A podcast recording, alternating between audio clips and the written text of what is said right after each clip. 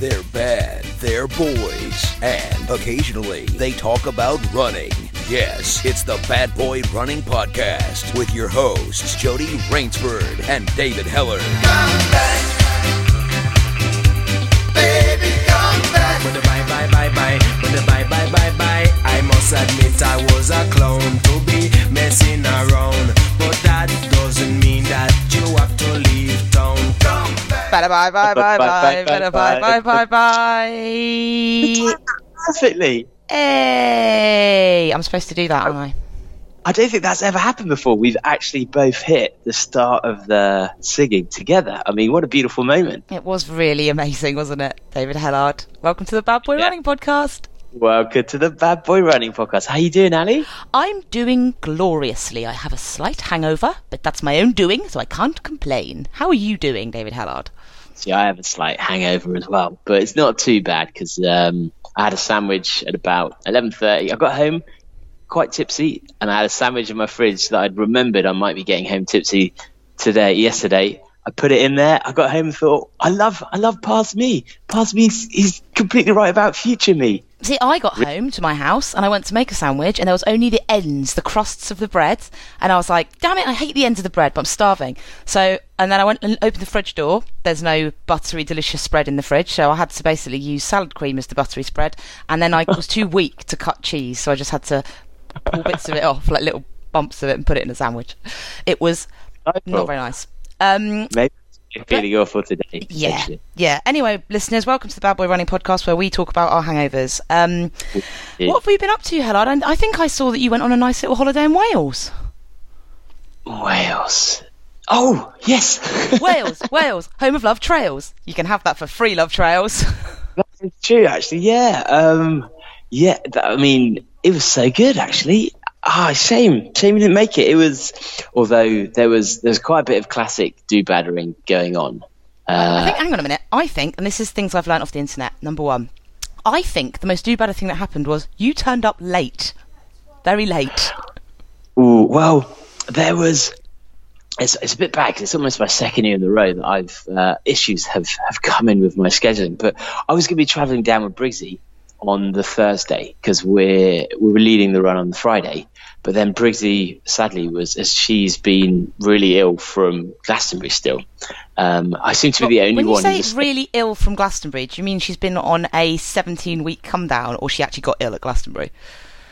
Um, well, you know, when whenever you have anything that big on you physically, whether it's a race or whether it's um, you know lack of food, lack of sleep, booze.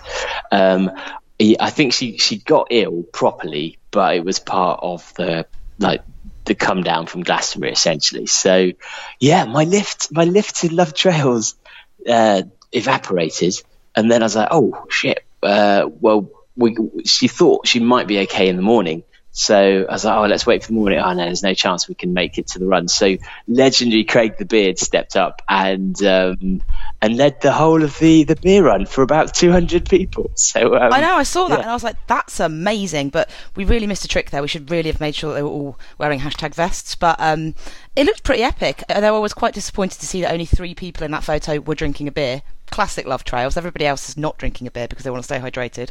Do you not know that beer hydrates you and dehydrates you at the same time, people? Um, but yeah, it looked really good fun. It looked like it was um, a lot bigger this year than it was last year. Yeah, it's probably probably about fifty percent, maybe hundred percent bigger.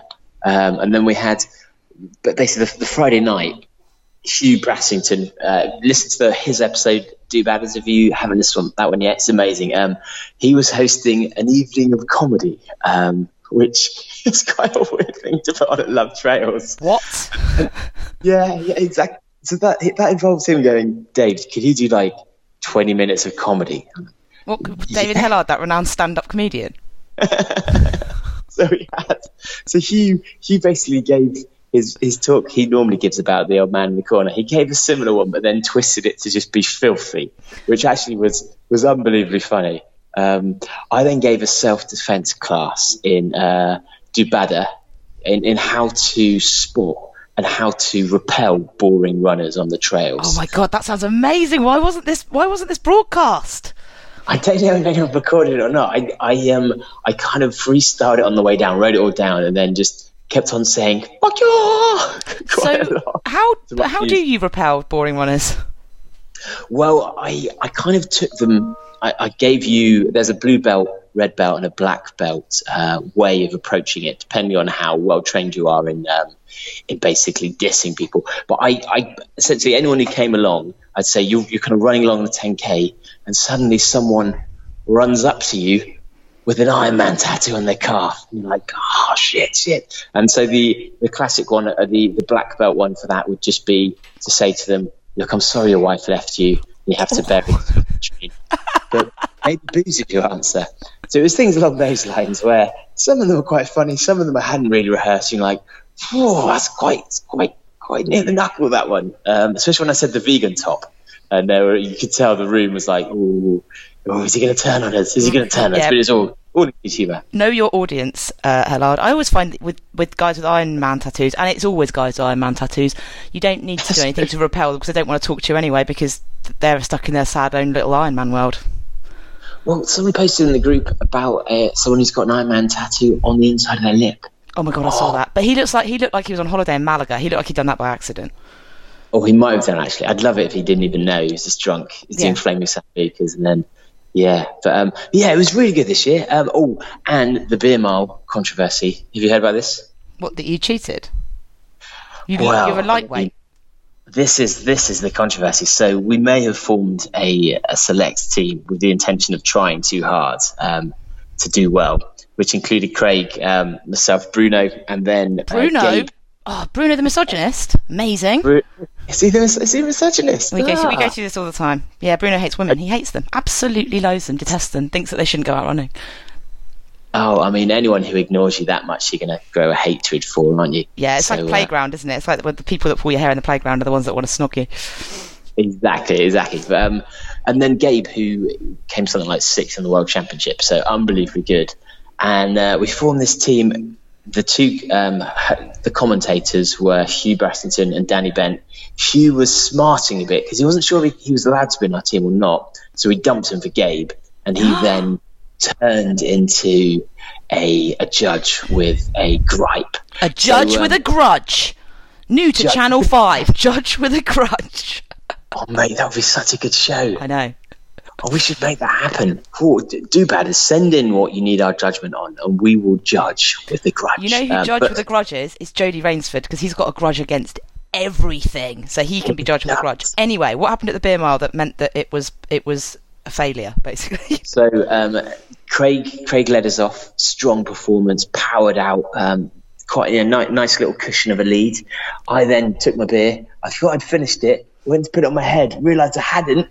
Then stepped back, finished it, and then legged it. And then they said they said that was a, a punishable fine. Who said So it was a punishable fine? Hugh.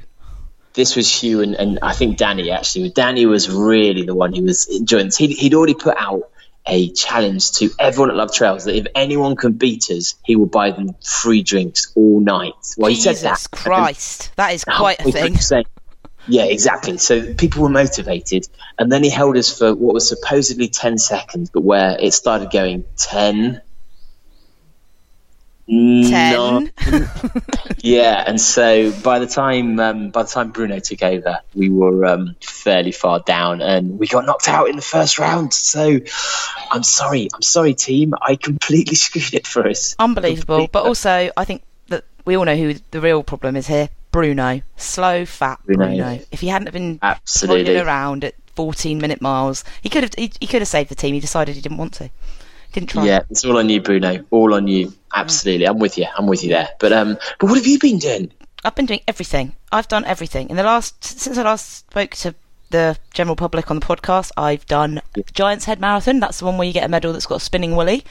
I've done um, Rat Race Man versus Roast Coast, which again this year was so good. It's literally the best event of the year. I love it, and it's, look incredible. Oh my god, it's mental. But it was the same. It's the same week. It was the same weekend as Love Trail, so um, that was a bit sad. But ah, ah, um, okay. and then I decided, you know, just to run up the tallest to the, one of the tallest peaks in Western Europe, outside the Alps, which is Mal- Mulhacken, um, or Lolcracken, as we decided to rename Where's that? Is that Chamonix or? No, it's in um, Spain. It's um, a big mountain in Spain. It's uh, it was a rat race test pilot outing uh, called Sea to Summit. So it does what it says on the tin. You start at the sea and you run to the summit.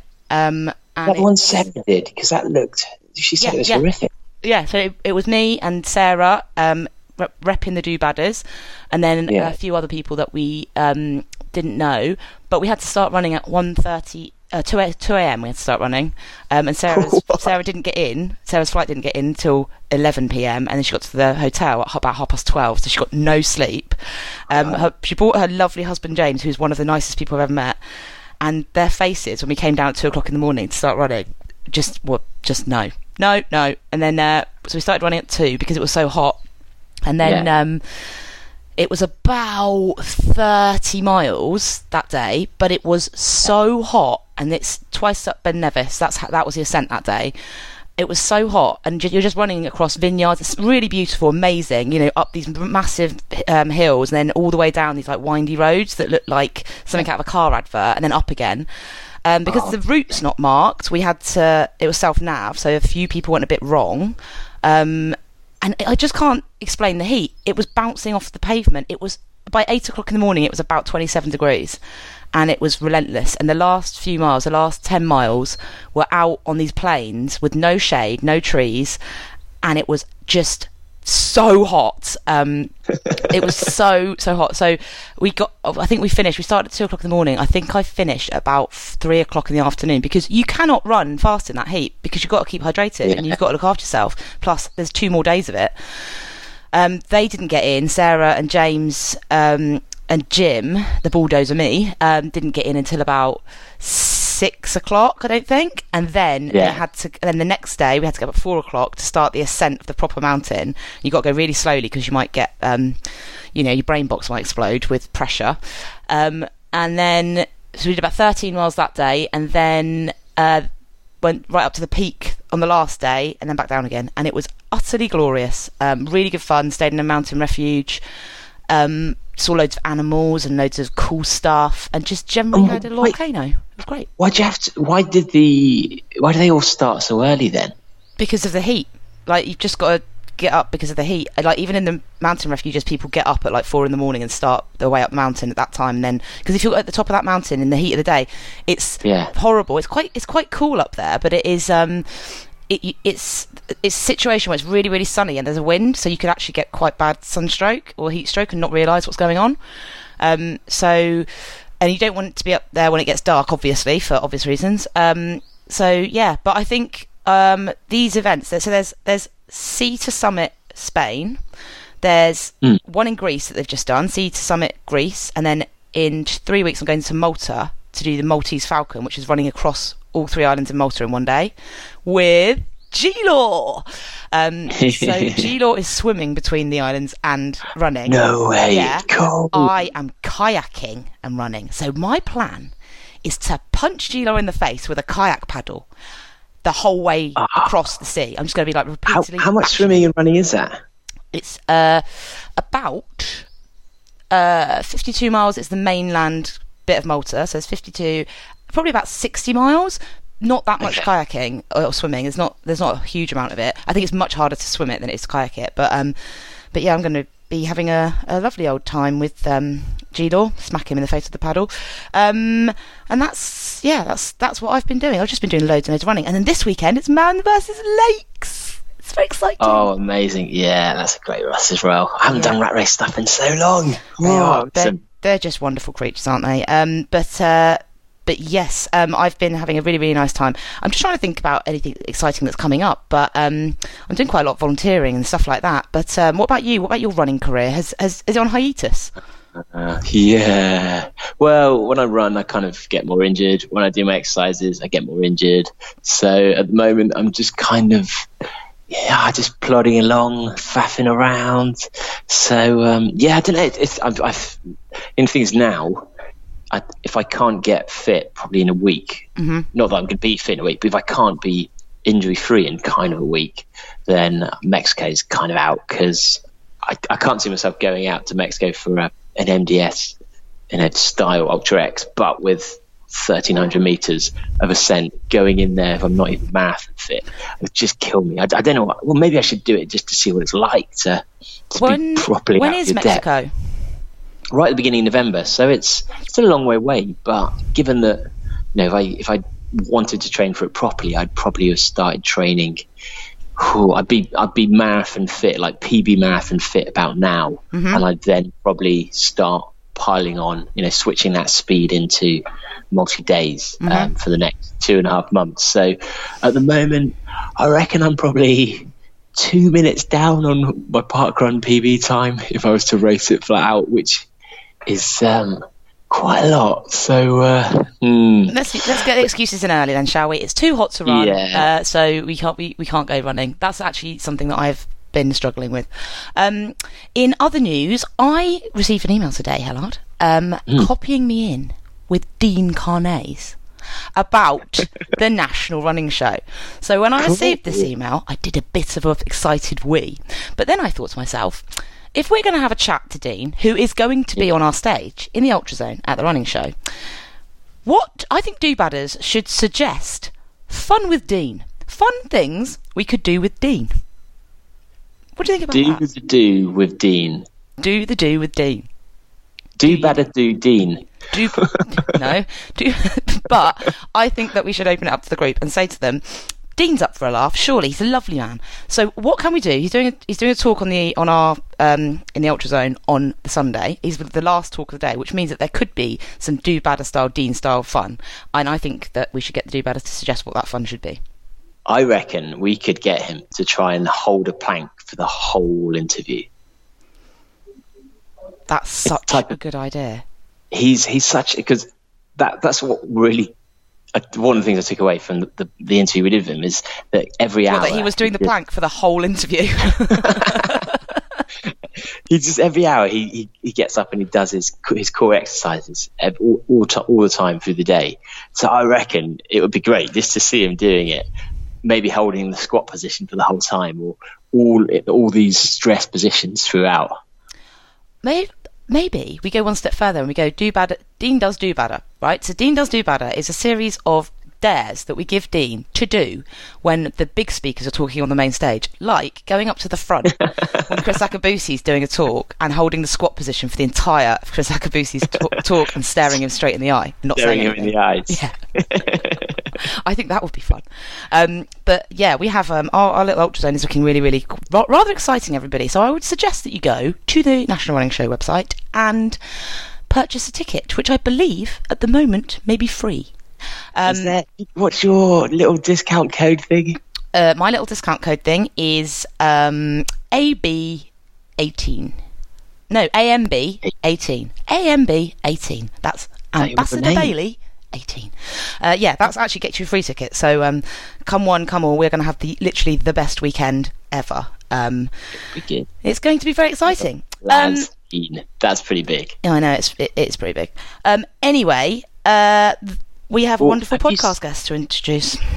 Actually, uh, before that, I wanted to get your view on something that um, I don't want to see it. I don't want to see it. Don't turn your camera on. Should it be spotty? Definitely shouldn't look like that. Jesus, man. yeah. The have you seen about the the suicide of the marathon cheat? Oh, yeah, yeah, I have. And right, I'm going to say this now. I was worried about commenting on that because I was worried people in the Bad Boy Running Facebook group, get involved with that, my friends who are listening to this, might say, but you do the same thing with Rob Young.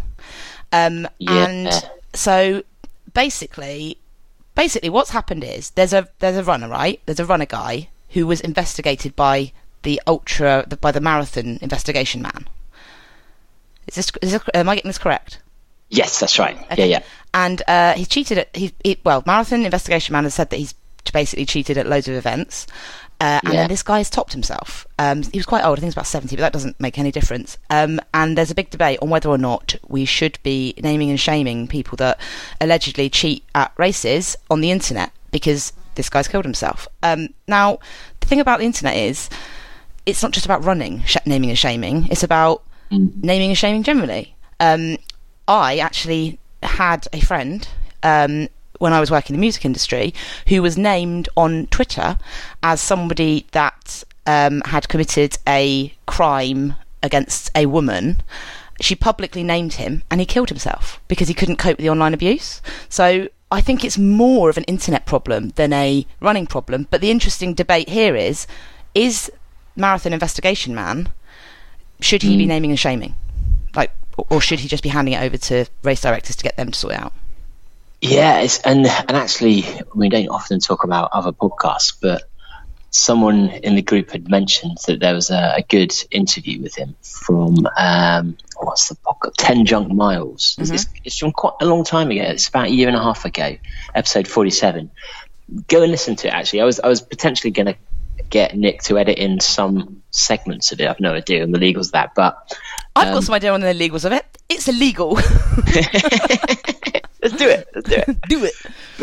it's really it's really interesting because actually they're talking about someone else who had been uh, quite aggressively shamed online who as a result of, of the information that was kind of uncovered the investigation all of this and they did discuss in that like, you know what if someone kills himself what if someone and um yeah it's it oh i mean i i personally think if you know that what's going to happen as a result of your actions, even if you're not the person to to do bad things, if you know you're going to do something that result in bad things that other people do, then you're responsible for that as well. Mm.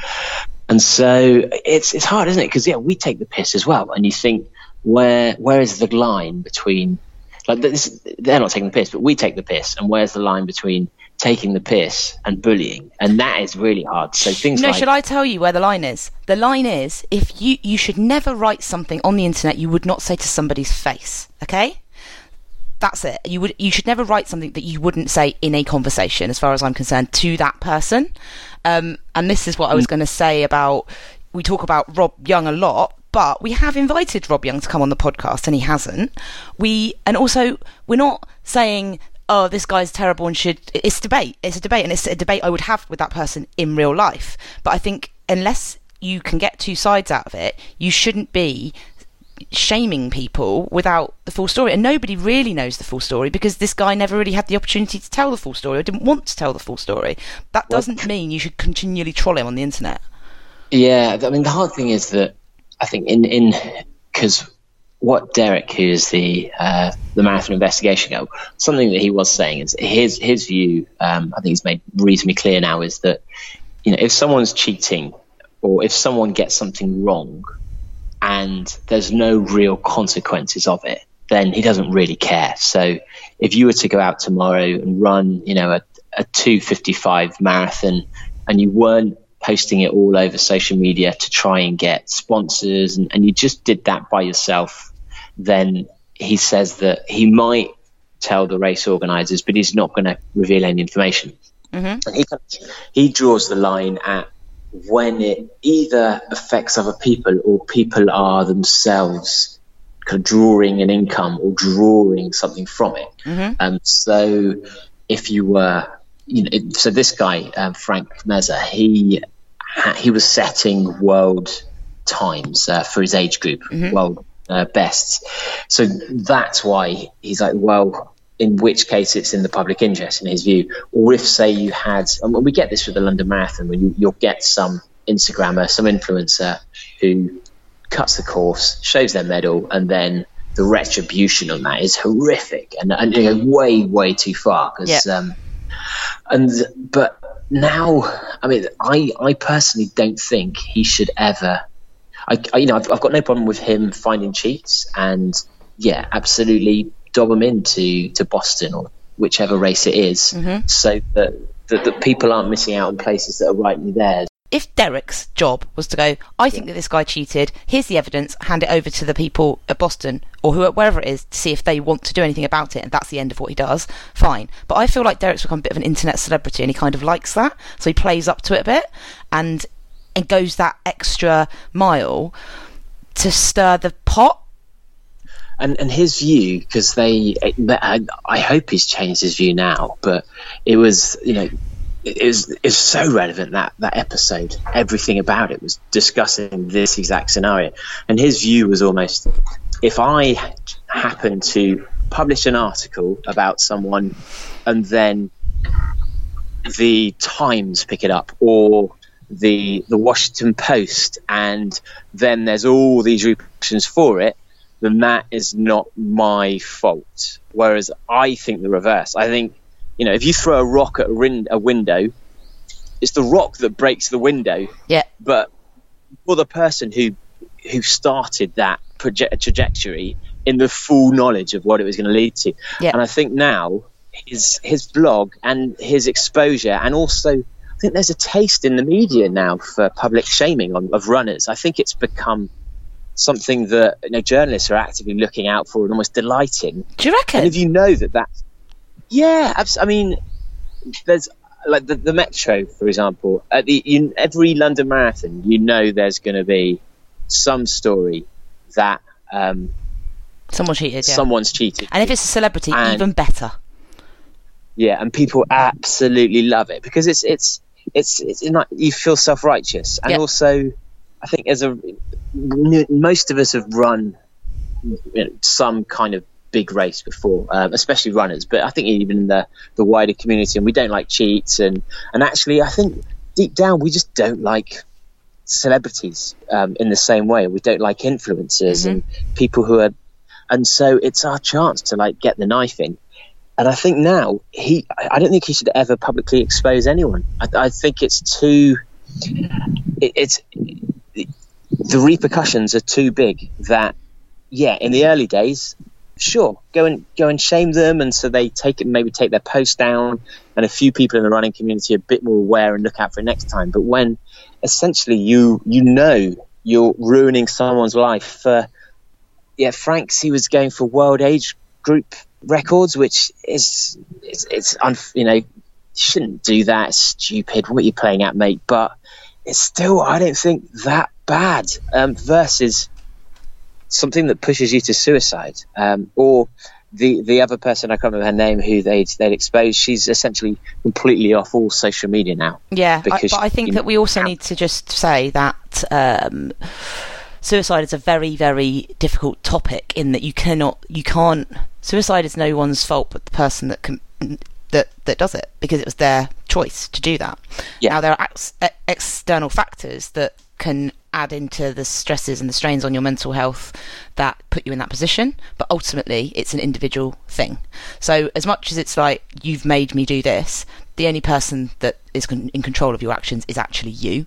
Um, so I don't think it's right ever to say it's your fault that this person's done this thing, but I think it's a Yeah. really a good topic to go. We, we can make pe- we can make life easier for people with mental health issues by not using the internet as basically a shaming board because that, it, that that's not helpful to anybody, um, especially when that person doesn't really have the ability to or to be able to either explain their actions or if they don't want to explain their actions and if they just vanish off off it then then they vanish off it but um it's it is a I really think, I think the difficult you, you can't like you can't vanish off Google. You, you can No. try and eradicate, and but if you know this this I can't remember her name, but for the rest of her life, anyone who looks up her name, it will the first page will all be about her cheating in a half marathon or whatever you know, mm-hmm. cheating to get a Boston qualifying time, and and even one of the articles I was reading, he got someone kicked out of Boston because she'd qualified for it by having a pacer in a race that joined her at halfway and ran her in for 328 and you're like I, I mean i know there the rules but That's, really? but really, yeah. it- it's not like she's taking performance enhancing drugs, is it? Like, yeah and actually it's just i think it's really lovely to have I, I it might be against the rules and hopefully the person didn't take a medal and all that but i still don't really care but it's really lovely to have someone come in and pace you for a second half of a marathon and for you to achieve that together i think that's the most wonderful thing yeah, yeah. That's so great. But um, but also the internet twists stuff and, and, and things get because it's other people's opinions um, that you read someone else's opinion and then so and you take that as gold and you retype or retweet or or you rewrite that opinion as fact, and somebody else reads your writing, and it's like that is a fact now, and it goes on and on, and snowballs and snowballs until it's complete. The the thing is completely different to what the original thing was. So, for example, there was there's a really interesting thing that happened this week. I think it was Race to the King or one of the Race to those, where the guy Oh, that came in yes. first was Yes. disqualified because he went the wrong way five miles from the end and he ended up coming in did a gary robbins and came in the wrong direction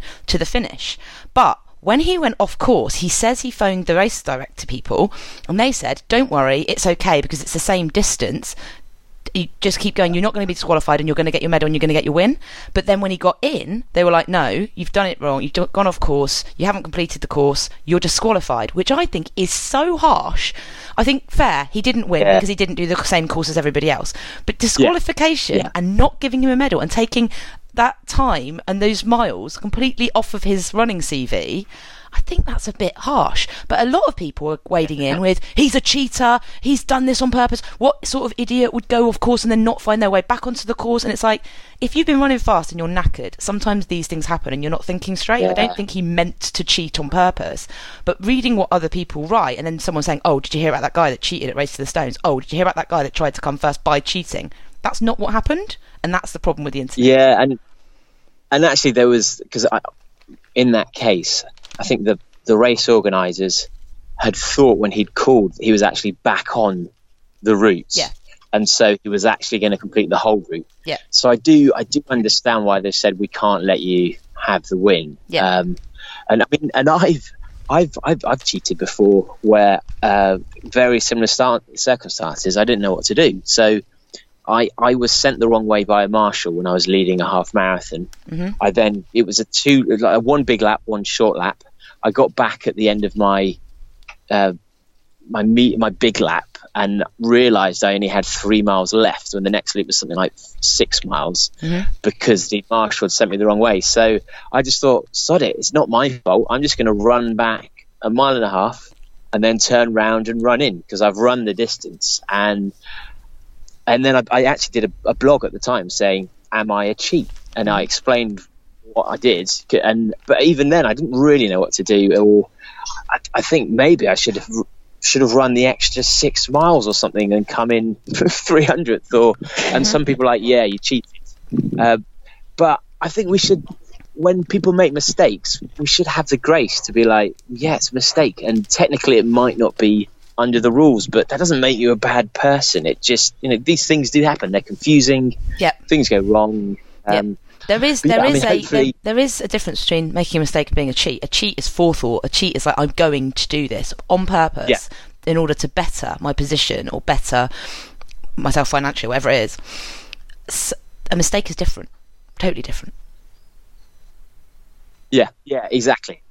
Yeah, and um, but it'd be interesting to see how kind of marathon investigation continues because I I think the the, the pressure on people to get qualifying times for Boston and the like and London when places are getting harder and harder to get means that there'll probably be more desire to ensure that people aren't getting an unfair advantage or gaming the system Yep.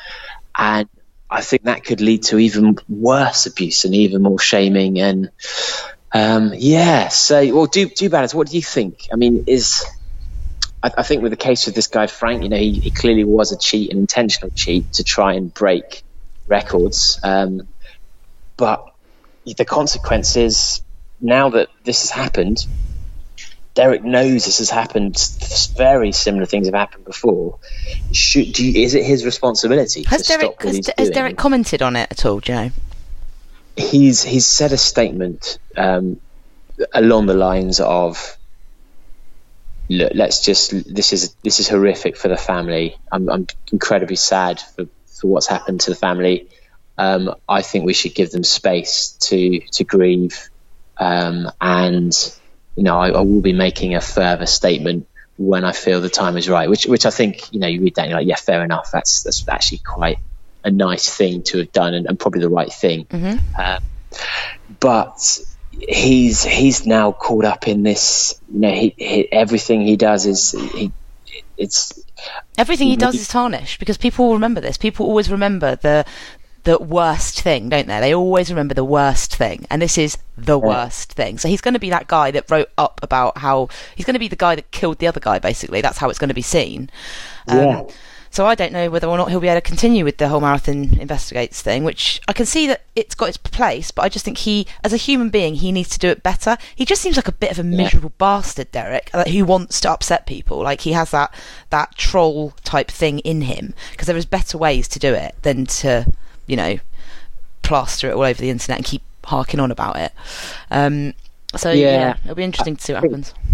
And the fact especially that you know as with you know we're the same situation with the podcast or with our blogs or even people on instagram you know, everything you do that gets more media press and attention is good for your brand and is essentially leads to benefits whether that's just in money actual advertising or exposure elsewhere or um, greater influence or sponsors or and so the fact that he you know that's those two are colliding with something that's destroying people's lives is very hard to to feel comfortable with I think. Um, yeah I, yeah I, just wanted to kind of get your views on that because I think it's something that needs to be thought about more by people in um, not just running but as you say on the internet. And the issue that what will be interesting now is his next shaming if that happens, how they respond, and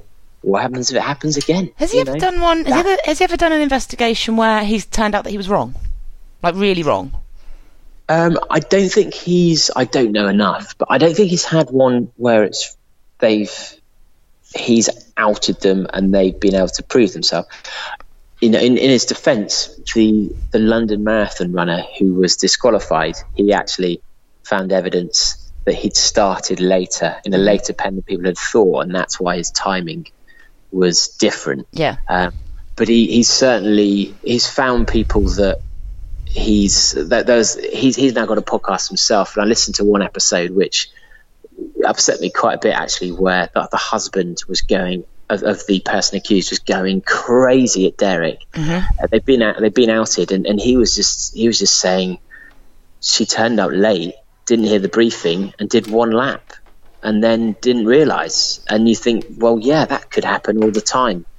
And and he's like, why have you unleashed the, the, the fury of hell on my wife, who she, I think, especially if you're if you're female and slightly older, you, you're always going to be in the running for some kind of age prize because there are just fewer older females in it. So suddenly, yeah, his his view would be you're going for a prize, and like, well, uh, yeah, sure, she might have been third female vet 55, but it's not as if she was intentionally cheating to try and get that category. It's just she happened to be in there, and you know mistakes are made easily, and I, I think especially from some some runners view everyone else as if they race like themselves, but a lot of people just turn up and just do stuff without thinking about it, and and don't necessarily know all the information and don't really care if they finish the course and don't have this pride of never DNF. They're like, oh, I'll give it a go. Oh, what was that? I was wrong. Oh, who cares? And so I think there have been circumstances where people have been you know, accused of cheating when it's not cheating, it's just misfortune. Yeah, I mean, here's here's some here is a world exclusive, right? You know when I ran Devon Coast to Coast with Julius Yeah. and Lorna was crewing us, the rules of that are you're not allowed paces, um, and we got to the Tarr Steps and I had an epic breakdown of massive ultra strop proportions. Every toy was thrown into the river tar. I was really angry and didn't want to didn't want to go on anymore. And Lorna sat me down, got me an ice cream, and then she walked as we marched through the forest by the Tarr Steps halfway to the next aid station. So she could have been seen as pacing because she was with me walking, but we weren't running. She wasn't really doing anything apart from making sure I didn't punch Julius in the face. Um, but ultimately, that could be seen as cheating because she was on the course with me and Julius when it specifically said no paces. Is that cheating? Should I have my buckle taken off me? Yeah, and there'll probably be some people who say yes, just because some people are slightly aspergious about rules, and they will say, well, if you read the letters of the law, then yes, but actually, what was the point of that rule? The point of that rule is probably to stop people getting an unfair advantage, you know, to run faster by having someone actually set a good pace for them as opposed to just someone to keep them a bit company. Yeah, yeah, I had someone to keep me company the whole way, Julius. But um, please don't take my buckle off me, Climb South West. Um, it was only ten minutes, but um, I actually I remember when I did my first 100, and uh, Lee was pacing me, and as we came into towards the end, my sister ran towards me, and she was going to run in with me, and Lee was like, "Don't run in with her because if they see you running in with her, they'll think they'll say, say she's got two paces and they'll disqualify her." And I'm like, "What?" And he's like, "You can't be too careful." And I was like, "Okay," but um, Yeah. it's really it is a really I think I don't think you know I'm lucky enough to be in a situation where I'm so mediocre and, and I just do most of the stuff I do for lols. Um, apologies to the barking dog. Um, that I don't think it would ever ha- it will ever be any point in investigating anything that I ever do. And then if you look at events like you know rat race events like the Adventure Man versus stuff, you can't. Not everyone does the same course because you can't because of the nature of what the course is. So. I think it depends. I, I, but I think when you, I think you're right. When it comes to the top end of the kind of big six world majors, there's going to be more and more of this sort of stuff because people are more and more desperate to qualify, and there's fewer and fewer places. And um, I think you'll see some top level cheatage going on there. Yeah, and um, I, I actually quite enjoy it. So bring it on. It's always fun What, to read. It's not fun to read. It's not fun to read. No, sorry, no more, Derek. No more. that's, that's the thing.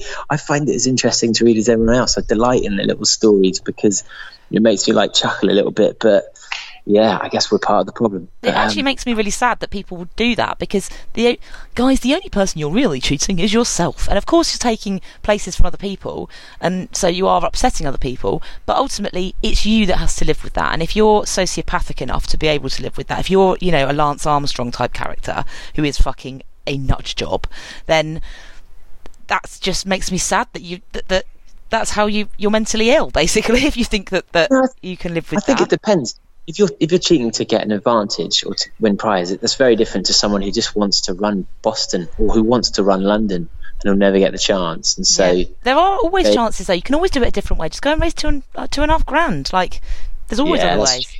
Um, that's true. talking of which, if any do badders fancy some challenging challenge action, there is a boat, um, a Viking boat, um, which will be his first outing, and there will be more outings for this boat. Is going to be at the York Marathon in October, and it takes 40 people. It's massive. It's being handmade, and it's going to be um, a world record attempt, the biggest, most manned Viking boat something Guinness World Record running a marathon. We've got probably 25 do badders in it, but if anyone else is interested and wants to join the boat, then get in touch with me um, on Facebook because we are looking for some extras just in case anyone gets injured, and there will be more opportunities for the for the do badder Viking boat, and it's going to be absolute volcanoes. So. Um, yeah, that's a good way to get into the road marathons. It's the 20th of October, which is the day after I come back from a test pilot trip on the Hebrides. So I'm going to be in proper shape there, proper shape. Um, but uh, but yeah, there are going to be quite a few road run outings next year with this boat. We've got a bit of a project going on with the with the Viking boat. Um, the reason it's a Viking boat is because York is apparently a Viking city. Who knew? Um, so yeah, get in touch, do badders, if you fancy doing a funny road marathon and also getting a world record and also being on BBC York because they're going to love that shit. I think. Oh, absolutely. Well, uh, well, shall we from record breakers to people trying to break new records? That's such a good link. Yes. Hey. Um, shall we get on with this lovely, lovely guest? Let's do it.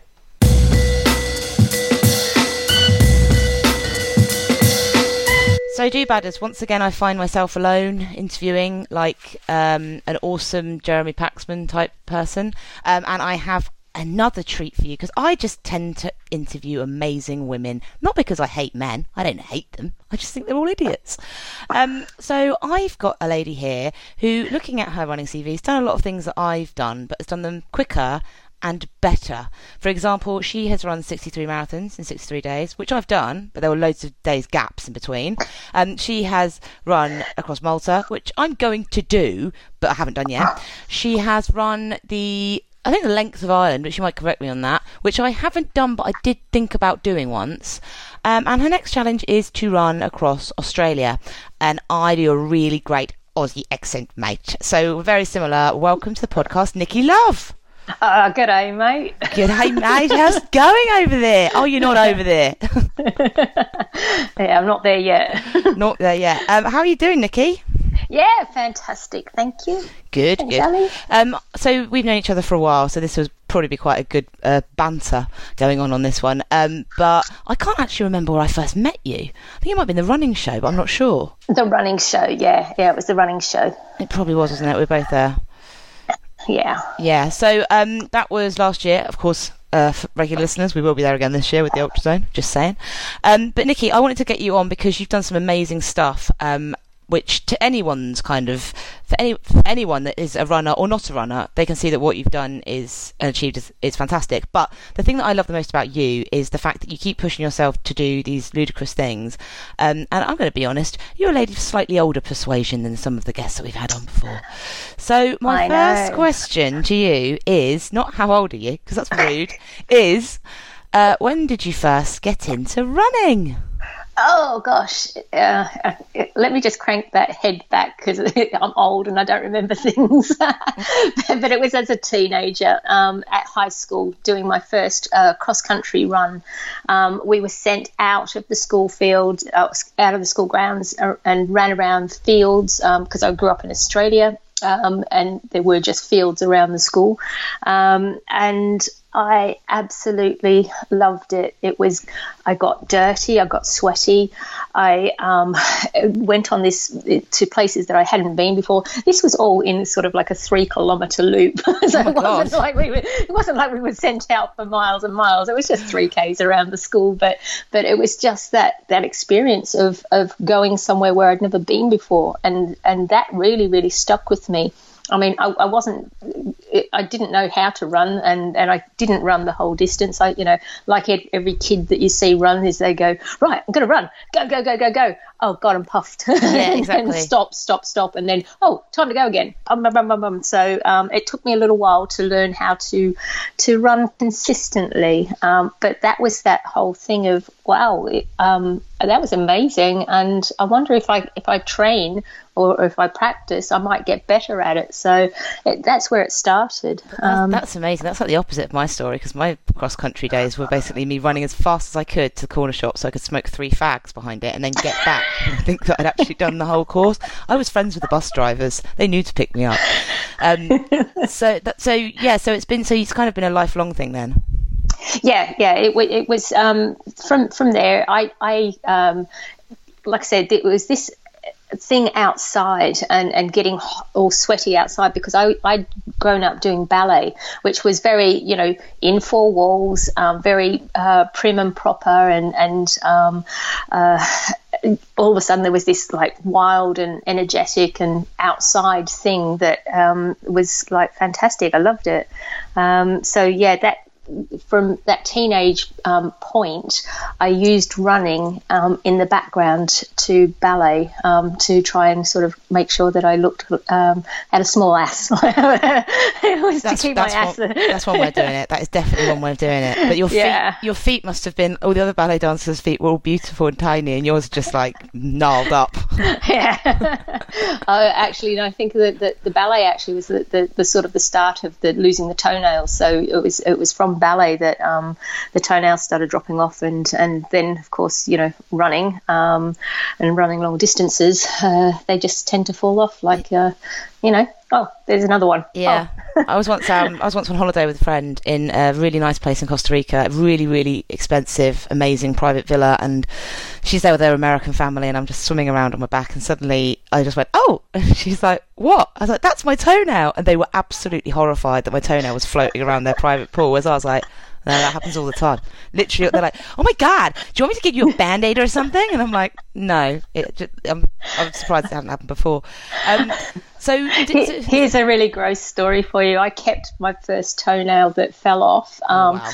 and and then um, uh, yeah, the first that was from the ballet, and then I kept I kept my first toenail that fell off from my runs. Um, it, it's kind of a gross thing, and I keep it in a little box and it's hidden away somewhere. Are those the earrings you're wearing right now? Is that what they are? But yeah, yeah. You still got them? I still have them. It's, it's. I think it's a sort of like a mum thing as well as like I've kept my my son's first teeth as well, and You can make a human. Soon you'll be able to make a human. that is absolutely disgusting. it is, isn't it? Sorry. Or maybe we'll offer them up as a prize at the Bad Boy Running Christmas party. That's what our raffle prizes are a bit like. Two old toenails and a child's tooth.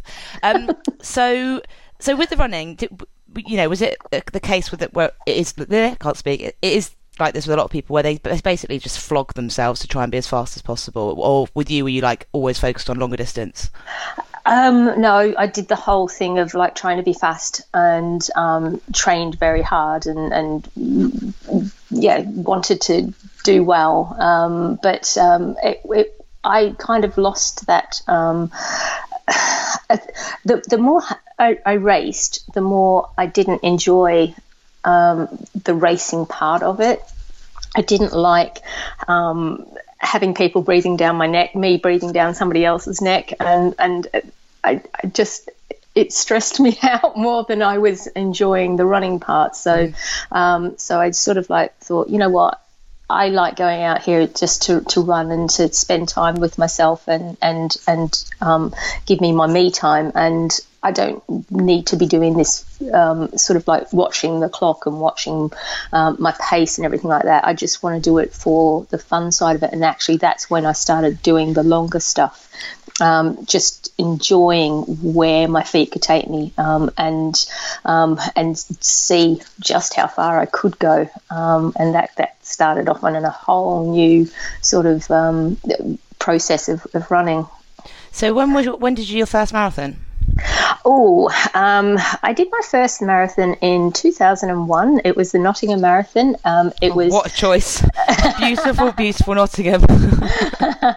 it was um, six months after I'd given birth to my my kid, um, and um, I had done no training, but I thought I'm going to do this because you know I needed to have some again some some focus for myself. Mm got to the 19 mile mark and um, and that was it. I, I gave up because oh, no. uh, yeah yeah I, I, gave up. I just could not um, go anymore and and it, at that point it did not occur to me that I might actually be able to walk. Oh, it doesn't, does I was, it? I was yeah I was a, like you know you've got to run every step sort of thing. Um, and so yeah that was my, that was my uh, great introduction to marathon running. It was a DNF. Uh, we applaud so, you for that here at Bad Boy Running. We believe that everyone should have a DNF. And if it's your first one, you did no training, and you've just produced a child from your loins yeah. six months before, that's fine. Yeah. But yeah, at that point with road races and, th- and especially your first one, the thought of walking, it's like it's actually better for me to stab everybody else to death than it is to walk because the shame of the walk is too much. But you, you don't realise that. Um, but what? So what spurred you on to, to get back out there then? Because obviously that must have been a bit of a blow for you. It was. So um, that was the, the sort of thought process of, uh, okay, um, do I really want that to be my story? Do I want to be somebody who tried something and um, gave up? And and the answer was no. I, I, really want to be a marathon runner. Um, and uh, so I went home and started training properly. I I entered the London Marathon, and at that point, you could just basically enter the London Marathon. Um, and it was 25p, and nobody wanted to do it. Pretty much, yeah. Um, so I, I, entered the London Marathon six months later, and uh, yeah, I, I, finished my first uh, um, marathon, um, uh, which uh, was was a really satisfying um, uh, thing to do because I'd taken this not success or, or, or this failure and, and and and made it drive me um, mm-hmm. to, to want to finish it. So yeah, it was a it was a really exciting day. Did you did you train for that? Did, were you like right? I'm going to do this by the book this time. Yeah, yeah, yeah. yeah. So I followed a proper training program, um, and um, yeah, it it. it uh, surprisingly, it worked. yeah, these things do tend to work, don't they? Yeah, yeah. yeah. But I think if you've had a, I mean, I've ne- to this point, Touchwood, I've n- never DNF'd, but I have had, um, I have had times where I'm like, nah, I'm, not, I'm just not going to do this. And I think that I was told by someone, or maybe Runner's World, or one of those stupid magazines or books, that, that it's 18 miles. That's the point where you're just like, I'm not doing this anymore and I can't do it. And I always held that. My first few marathons, I held that in my head as a failure point, and I was scared of it. Um, and it wasn't until I let go of that idea that I realised it that actually doesn't happen. It, it might have happened to one person or to one in however many people, but it doesn't actually happen. Did you feel like when you went through 19 miles, you were like, I've done it, I've nailed it, or were you scared? I, no, no, no. I just, I honestly had nothing left. I, it was just like I, I was standing there going, I, there's there's nothing in, in me to, to, to keep going. Um, and uh, I I really had put no thought into it. I didn't have any food with me. I, I, I just hadn't I didn't take gels or anything like that. I just mm. had water. So I really went into it with with no um, thought process or, or, or contingencies plans or yeah. idea that you might have to fuel it properly and all that sort of stuff. So it was just like it just didn't work. Um, so I addressed all of those things um, and and um, took food with me um, and and you know drank. Uh, energy drinks and um, all that sort of stuff and on the second the second time round and and and actually managed to get through it. So it, it, these things sort of like you've got to put a little bit of um, um, thought process into them, and I probably just didn't put any. Who does? That's why I run Ultras. Whatever. Those don't think about it. Worry about it when you're out there. There's bound to be McDonald's. Um, so you did your first one. Did you feel like that was kind of a gateway drug? Were you like, I'm going to be a marathon runner. This is my distance, or were you like, there must be more to life than this? No, no, no. I absolutely loved it. I loved that whole feeling. Um, and, you know, whether you like London or not, it, it really is a great atmosphere to um, to have people cheering the whole way. And it, it was, um, yeah, it was the, the start of, right, okay, I, I want to do this. Um, and, but I, I, then applied for London, and I don't think I, I got in two years later, mm-hmm. um, and did it again with the idea that I wanted to go faster than my, my first time. So I did that, um, and I think that's at probably about the point where London started becoming quite popular. And it took me um, until 2010 before I, I got another entry um, and I hadn't really thought about entering any other uh, races or so marathons anywhere. Them, so between them, you hadn't done really any other marathons. You were just like, I just like doing London. London is yeah. the marathon. yeah, mm-hmm. absolutely. Again, there's that that thing of well, I'll, I'll just wait. Um, I don't really want to do anything any any other ones. I'll just run. So I spent you know all those years in between just running because I like running. Um, and uh, um, yeah, got into the 2010 London and thought, right, well, I've done it twice before. What can I do now? Um, and this was the sort of the start of this crazy stuff. Um, is that I started reading books um, and uh, autobiographies. And You've I never read... read... a book. You've never read a book. I mean, I know you're Australian, but come on, late bloomer. no, I think I was looking for something um, more. Um, I wanted. Uh, I was looking for inspiration. I was looking for something more. What, mm-hmm. what was what was the point of doing all this running? Because um, uh, I didn't race. Um, I, I, was looking for the, that next thing. Um, so I read um, two books that were really the catalyst for for um, all this other stuff that I'm doing now, and it was Dean Karnazes' um, book, Fifty Fifty. Ooh, his, nice. his, yeah, his 50 marathons in 50 days in um, 50 states of America. Um, and um, I also read a book by Rosie Swale Pope where she ran around um, the world.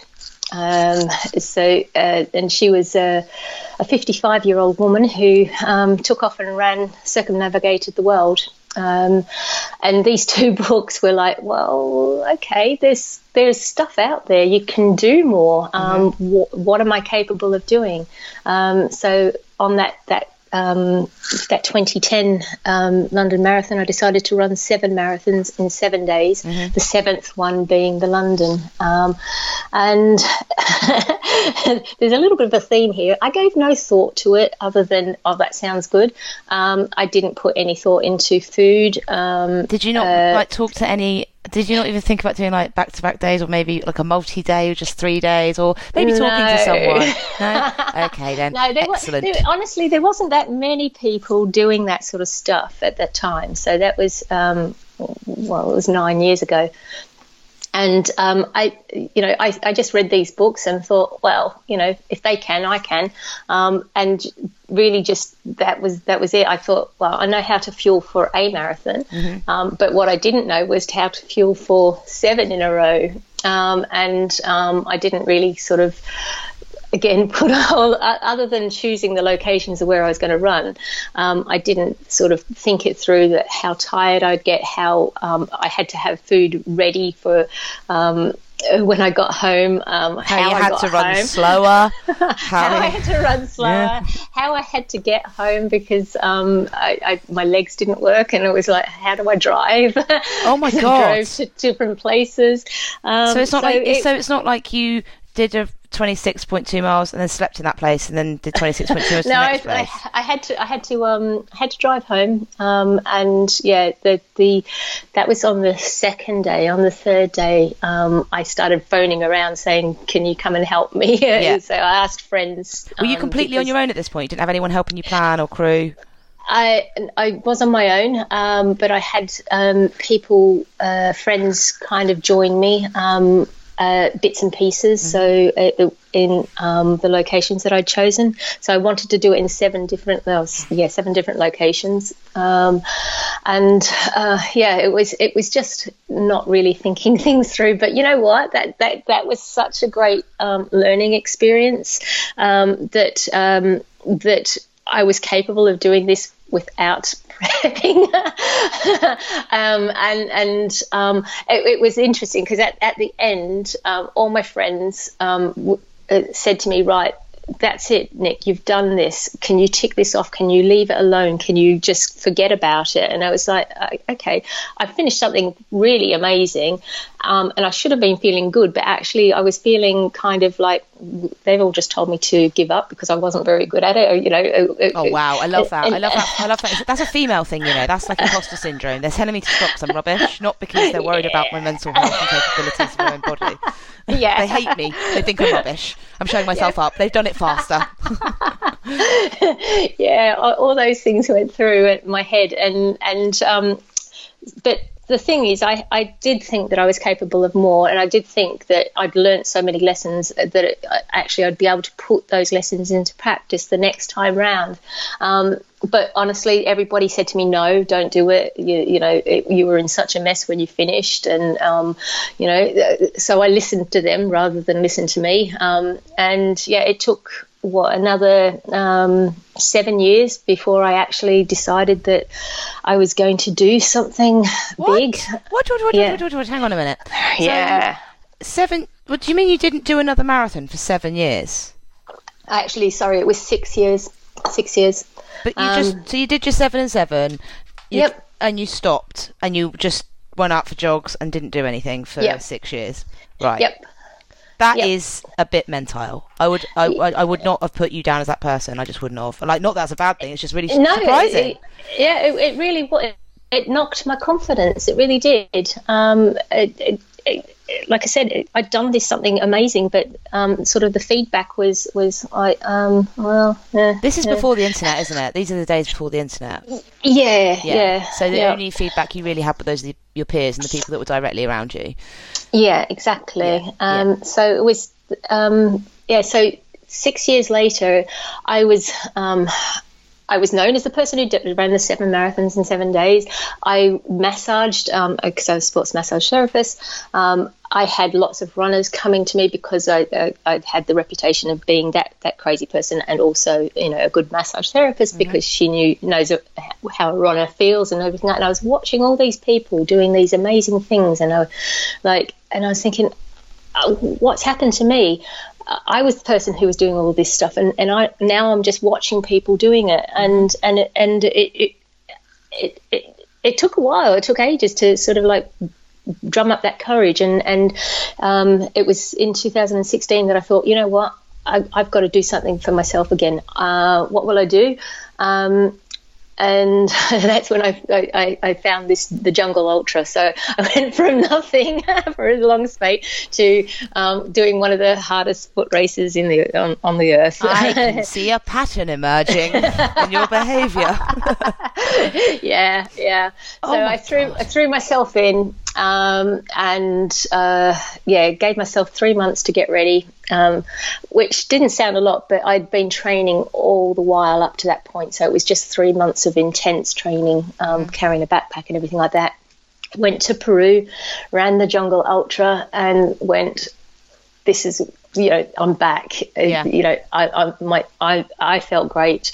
I um, realized that this was the thing that, that really get, you know, made me feel good. Um, I want to do more of this. Mm-hmm. Um, So, how long is the that jungle ultra? There's a few jungle ultras. This one's the Peru yeah, one, right? that's the Peru one. That was 230 Ks in five days. Okay. Um, yeah, so that was that was a pretty cool one. Um, and uh, it's pretty yeah, punchy when you've had that amount of time off. It's not like you've been doing multi-day races in between. It's just like, No. oh, I'm just going to do this in really high humidity with loads of things that want to kill me.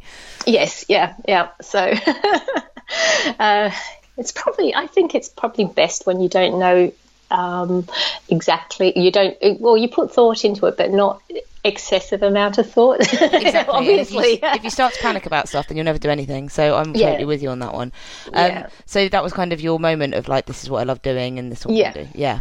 Amazing. So, how did you come up with these ideas for these ludicrous country-based across, round, in and out runs? And why, okay. why the hell would you do that?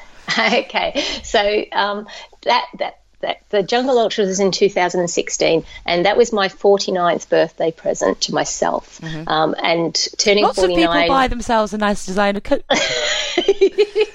yeah, I bought myself a flight, nice. and a hammock, and a backpack, and and some dry dried freeze freeze dried food. Yum. Happy Um, birthday. um, but that that was that thought that was the thought process then is like oh my god i'm about to turn 50 it was a, a year away but uh, oh my god i'm turning 50 what uh, what am i going to do what am i going to do um, and i went back to this whole thing of of um, reading dean Karnazes's book 50 and 50 and i thought right okay i'm going to i am going to run 50 marathons in 50 days um, uh, for my 50th birthday um, and I started looking around um, and and checked out the, uh, the the Guinness World Record and found a, an article um, a- about a, a, a woman who'd run 60 marathons in 60 days. Um, and I thought, well, you know, uh, 50 sounds like 60. Um, if I, I may as well do 60. And then I thought, well, if I'm going to do 60, then I may as well try and beat it. Um, so I came up with the, the, the concept of, right, if I go on the road for nine weeks, nine sevens are 63, um, I'm going to run 63 marathons in 63 days. And because I want to um, do something really big, really crazy, um, I'm going to make this a tour of the UK. Um, and I grabbed a map and I went, okay, all the iconic places, where am I going to go? And, and I had to start at John O'Groats and I had to hit Land's End.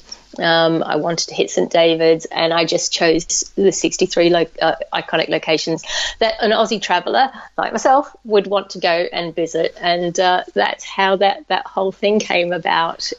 That's insane. Like you don't have, like did you have surely somebody was helping you to plan these routes like because I'm useless with a map. I've done a lot of self nav races, but I have a very very special GPS tracker. His name is Julius Naim, and he puts things on his watch, and he make goes on recce's with me, and he makes sure I don't get lost. And then if if he gets an OS map out, I'm totally not interested in that. Don't care and, until I'm lost, and then it's his fault. So so how did the planning go into this? Two like two things. First off, who helped you with the planning? Because someone must have taught you how to plan this stuff, or did you wing it? Secondly, how did you find the time? And the money to finance doing that. this is Mm, yeah. a big deal because people don't talk about this very often. They just go, "Yeah, I went and did it. It was great, and I'm awesome." yeah, no, that's not how it worked. Um, so the 63 um, was was all me doing all the planning um, uh, for most of the time um, up until. Uh, I met somebody, uh, Sharif, who you know, um, and I met him three months before my start date. Up to that point, I had gone, I, I'd, I'd gone to, I'd got the map out, found my 63 locations, and then started looking for um, uh, either um, races or you know marathons, um, ultras in the area that I could just copy their maps, um, and and that's how I put that together. Um, when Sharif uh, came on board, um, he uh, then made sure that he um, did the, the mapping of the the, ma- the the maps so that I actually had something to follow proper. Um, and um, yeah, it, it, it was really, really. Um, uh, I was um, what's what's the right word? Um, over ambitious is mm-hmm. probably the right word. Yeah. Is that I got started um, and had this this perfectly mapped out um, idea of 63 loca- different locations um, we were going to travel from one place to the next. Sharif was going to keep be with me for the first week, and then I was going to be on my own for the, the rest of the eight weeks. Um, and after that uh, first four days, we discovered that that wasn't ever going to happen, and then it became a um, a rolling, changing um, uh, uh, event um, yeah. as things as obstacles kept popping up. So um, you, you, asked how we financed this. I um, I had had saved money um, and it wasn't a lot of money, um, enough to buy a van um, an old van, mm-hmm. um, which I was going to live in. Um, and to keep costs down, I was going to drive from location to location. Oh my um, God, you're absolutely mental. yeah. Uh, and um, yeah, that was probably the, the, the thing that I just totally misjudged was the distance between the each location. So um, sort of some of the drives were three to four hours long after I'd run, mm-hmm. um, and the the van we bought was a, a, really old van. It was a fantastic van. We um we had a, a Facebook competition to to name the van, so he he he became Stan the van. Uh, you know, a lot of thought put into that. You're saying it's like it's a really, really nice bloke who then ends up being put in prison for something really bad. Like his name was lovely, but, but, yeah, well, the thing is, Stan the van was old and he broke down. Um, and I knew Stan um, was an asshole the minute that you mentioned him. he was going to let you down. Uh, how yeah. soon into how soon into the run did he break down? I think it was day five. Oh, great. Okay, good. yeah. Um, and that's when plans had to change. Um, so, um, whilst we were still travelling, and I realised that I couldn't drive this van. Um, this van was old, and it, it, it, didn't even have power steering or anything like that. And it was just like, you know, I was, I was, my legs were pretty knackered anyway. But um, yeah, there was no way I was going to be able to drive a um, uh, this the van. Um, so uh, we started looking at, at, at ways. So we were in Scotland Mm-hmm. Um, and we were trying to find out ways of, of um, trying to get the van back to Nottingham so we could get the van fixed so that we could go back on the road again. Um, and of course, I had to run a marathon a day, so we were trying to work out timings and everything like yeah. that. And um, anyway, we, we, we, we worked our way through it. Um, it, it that first week was was amazing. It was stressful, um, and it was just the start of, of, of how you work out or, or how you overcome obstacles because um, all the way along there was uh, obstacles that got thrown up in, in, in our way, um, and it was being able to be able to think on our feet, um, being able to run, um, being able to run when I didn't feel like it, when um, I, you know I was throwing up, I was uh, sorry, this is no, starts getting a, a, little bit, a little bit um, gross. No, um, no, because the thing is about this, right, is it's absolutely real because there are so many people who go and do stuff like this, and it looks, especially in the in the internet world. God, I bang on about the internet world, but it's like no, it's not like that because you are gonna have days where it's pissing down with rain. You yeah. feel sick. Yeah. everything is wet. You're cold. You're tired. You hate everyone. Like they don't really see that side of it. So I think it's really important that people realise that these. I don't understand how this happened that your van broke down and you kept going because I think even for someone like me, I'm not the most positive person in the world. People will attest to that, but I will try and overcome things and, and jump up in the face of adversity and be like, "Fuck you, adversity." But that to me would be like, "What am I going to do now?" The plan is ruined. it, well, it, it, did feel a little bit like that, but um, yeah, we, we, we kind of worked out how to to get the van back. So it, it basically involved um, doing a marathon in Glasgow, um, getting in the van um, and starting to drive home. The van broke down again, um, and the AA or Green Flag or whoever came out to us um, and said, "You're going to have to wait till the morning um, to, uh, to to drive the car because you can't drive with the electrics on. You can't drive with lights on." So we sat. Uh, we we got um, taken to a, um, a, a, truck stop, um, and um, that was at two o'clock in the morning. Um, and uh, the, we stayed at the truck stop, and you could hear the trucks all night. Um, I hadn't eaten, so we were eating I don't know sausage rolls out of the truck stop place. Um, and in the morning, at sort of five o'clock in the morning, when the, the, it became light, we got a jump start on the van. Uh, Sharif drove uh, the seven hours back to Nottingham. Um, and um, got home. I think it was about midday, um, and uh, had a, an hour's nap on the um, on the sofa, and then got up and ran a marathon. So that was my marathon number eight. Oh my god! Um, and yeah, that day was there was a it was a there was a lot of tears. There was a lot of throwing up. There was a lot of um, like I don't think I can do this. And that was after the first week, and I'm like, oh, I've got eight weeks left, and like, what am I going to do? Um, but uh, yeah, it, it, it, you have to really understand why are you're going to do this um, so that when these problems do come up, you've got the um, mental strength to say, right, me doing it is more important than me giving up. Um, and I, I I'd worked on that for a really long time of, of all my whys and, and I had them written down. I, I wrote wrote about them all the time. Um, I told Sharif about them. He kept feeding them back to me when I was like, oh no, I can't do this. Um, and uh, yeah, he, he, kept feeding them back to me, saying, remember, remember, remember. And and that was what got me through. Um, and there was many more tough days. Um, and you asked about financing. Um, uh, there was a couple of times when we were out on the road where we had to um, ask phone Sharif's mum um, and ask her if she could send us some money for some petrol so that we could get to the next place.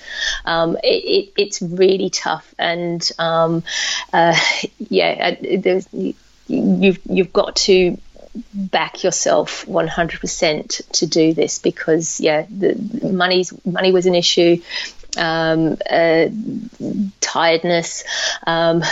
Um, you've just got you've just got this new boyfriend guy who's come into your life three months before, know, and now he's months. given up his entire entire life to drive around in a van that hates him after his girlfriend, which I just think is mental. It was. It was pretty. It was pretty amazing, wasn't it? yeah, but where the where the hell did you find him? Um, but um, so, what were your whys? Like, what what are the things that make you go, "I've got to do this. I want to do this." I've you know what what are they? Um, so for that one, I I had um, uh, said to a friend that I'd raise money for the charity that helps him out. So it was Huntington's Disease Association, um, and um, my friend Dirk has Huntington's. Um, watching him deteriorate. Um, it, it's a disease that is eating away at his brain. So, um, you know, it, it, it, will kill him.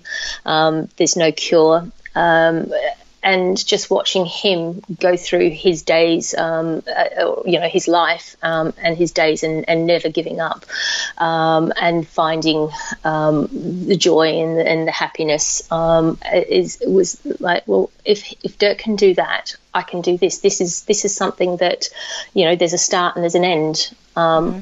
I can I can work through this. I can go through this this pain. Um, uh, so that that was that. That was um, the altruistic one. The intrinsic one was there was a little bit of uh, well, all those people who said, I can't do this, I'm going to make sure I do because I want to.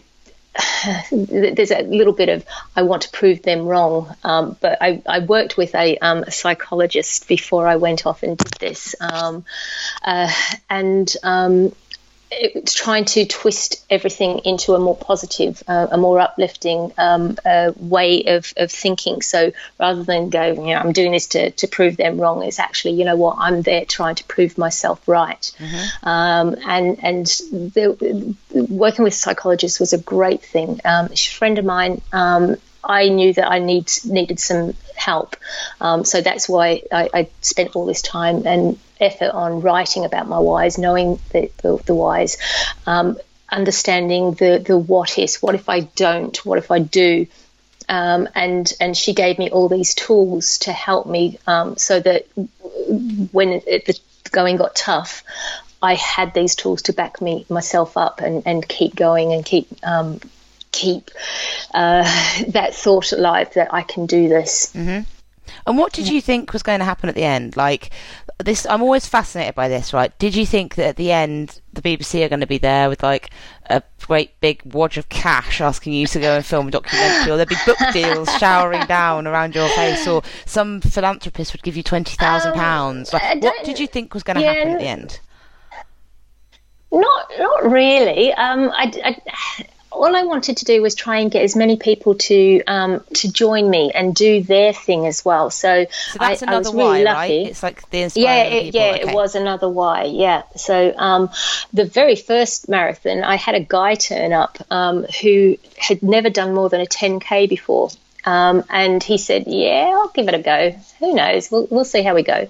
Um, and he had, before he arrived, um, put uh, little packets around. He knew the course that I was going to run. Mm-hmm. Um, it was a 40k or 42k loop around um, John O'Groats. So he he dropped himself off some water and some food, um, and he started running with me. And obviously, it's a, it was a loop. and the further he got into the loop, the, the less chance he had of back, actually back backing out.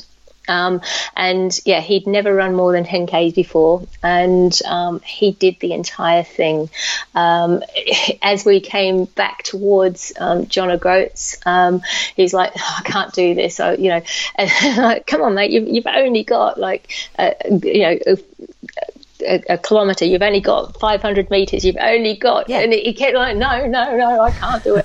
oh my gosh! When he crossed, when he finished, when the the the, the, the um the the distance hit that thing, he, you know, I, I said, right, you've done it.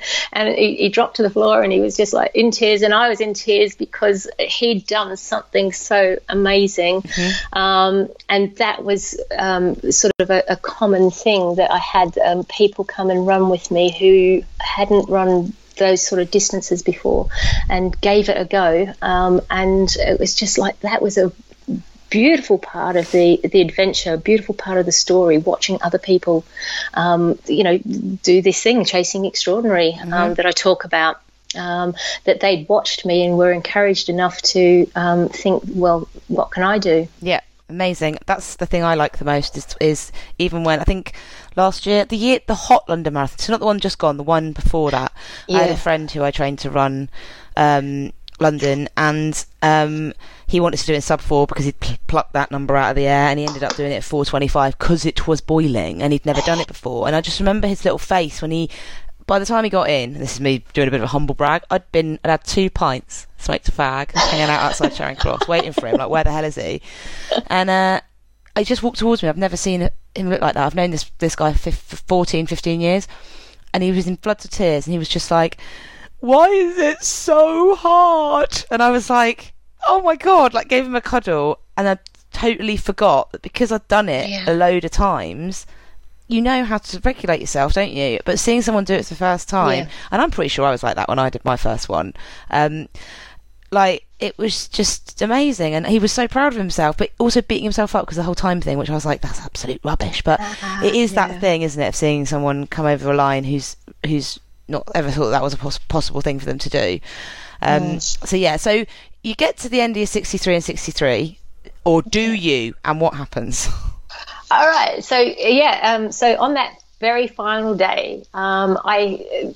I did have um, the film crew there. The, the, um, there it was it's a dream. um, it was um, East Midlands tonight. They came along um, and they interviewed some people. So I had um, friends fly in from Australia to come and oh run God, with amazing. me on this. I know they they turned up the night before. They they arrived at Heathrow, dro- drove up to Nottingham, turned up um, uh, to the pub the night before because we were at the pub, oh. and um, and then they came and ran with me the, the next day. Um, so um, it was my friend Michael and his daughter Bridget, and Bridget had never run a marathon before, so she was not only jet lagged, traveled halfway around the world. She ran her first marathon with me. Um, we, I, I, had um, another friend fly over from um, the Netherlands, and then there was just people all day long. Um, so we that that final day, I'd um, decided to run it at my um, the local woods and my run at the local woods is um, in the shape of a, um, a penis. oh, excellent. How grown up. so um, everybody who ran with me, who ran a loop with me, uh, got that on their Strava. So it was a little piece of Strava art um, spe- specifically designed uh, for, for that memorable occasion. I had to um, find this, this loop because I think that the Bad Boy running community would quite like to organise some sort of ultra there. I think you need to. Yeah. I think you need to. It's, it's fantastic. And yeah, so I had um, all these people. Um, they, you know, it, it, all day long, people came and, and, ran a loop with me. So I think the loop was a four and a half k loop. Um, so people came and joined me, did one, two, three, um, and uh, yeah, coming up to that final. Um, uh, finish line, um, coming from the woods, we, we then sort of had this finish line at the very top of this, um, the highest point in Leicestershire, which was a stupid, stupid idea. so I'm like running around to then finally sort of like, oh God, I've got to get to up there.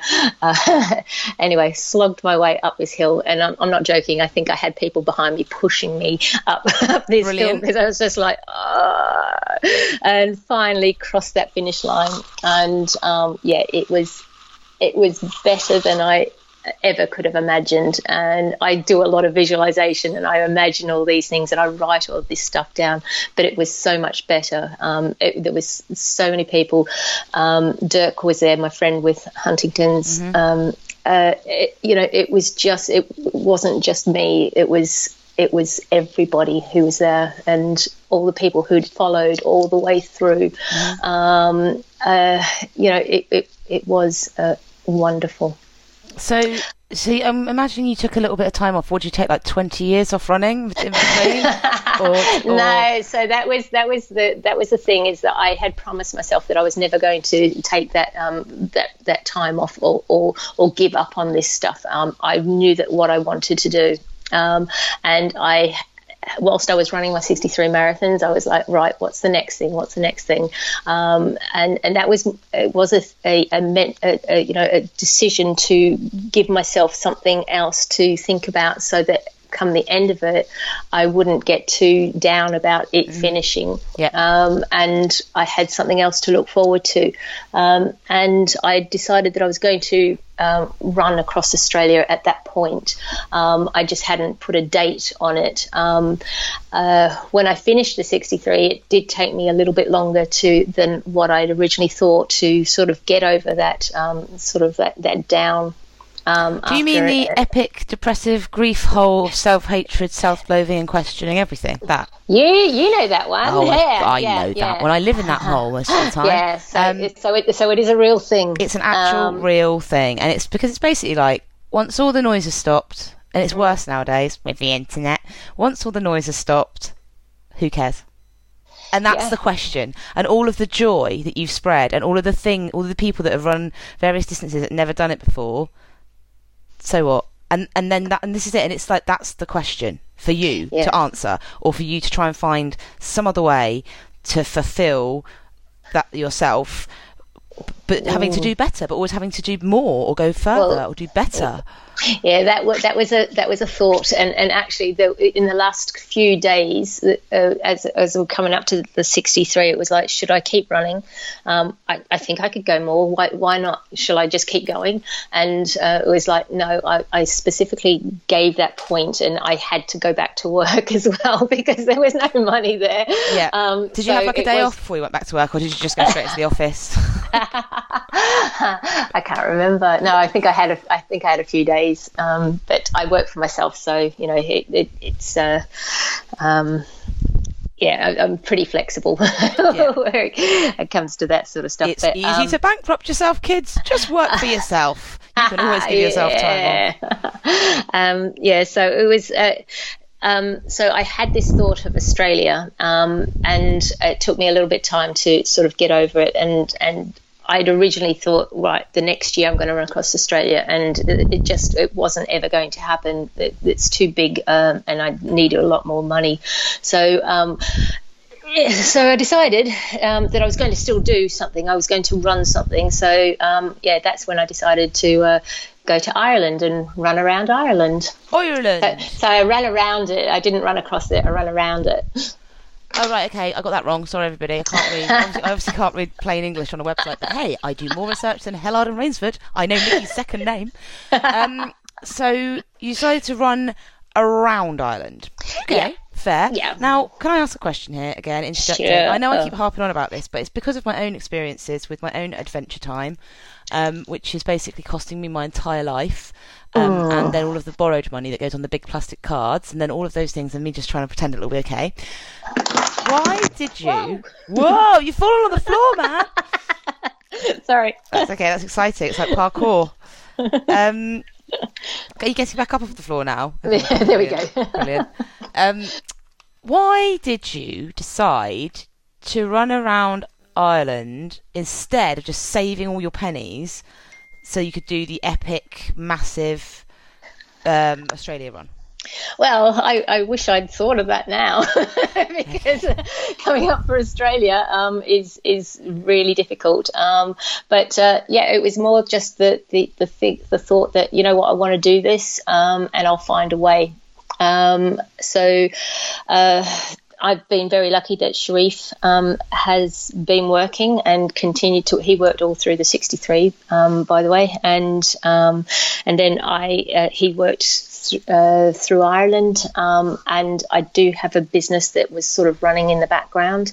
Um, and uh, yeah, rather than save up and and and um, of, for this Australia, I thought, nah, I'll be able to do that. I'll be able to run across, around uh, Ireland and um, then the following year run across Australia, um, and uh, I'll be able to finance it.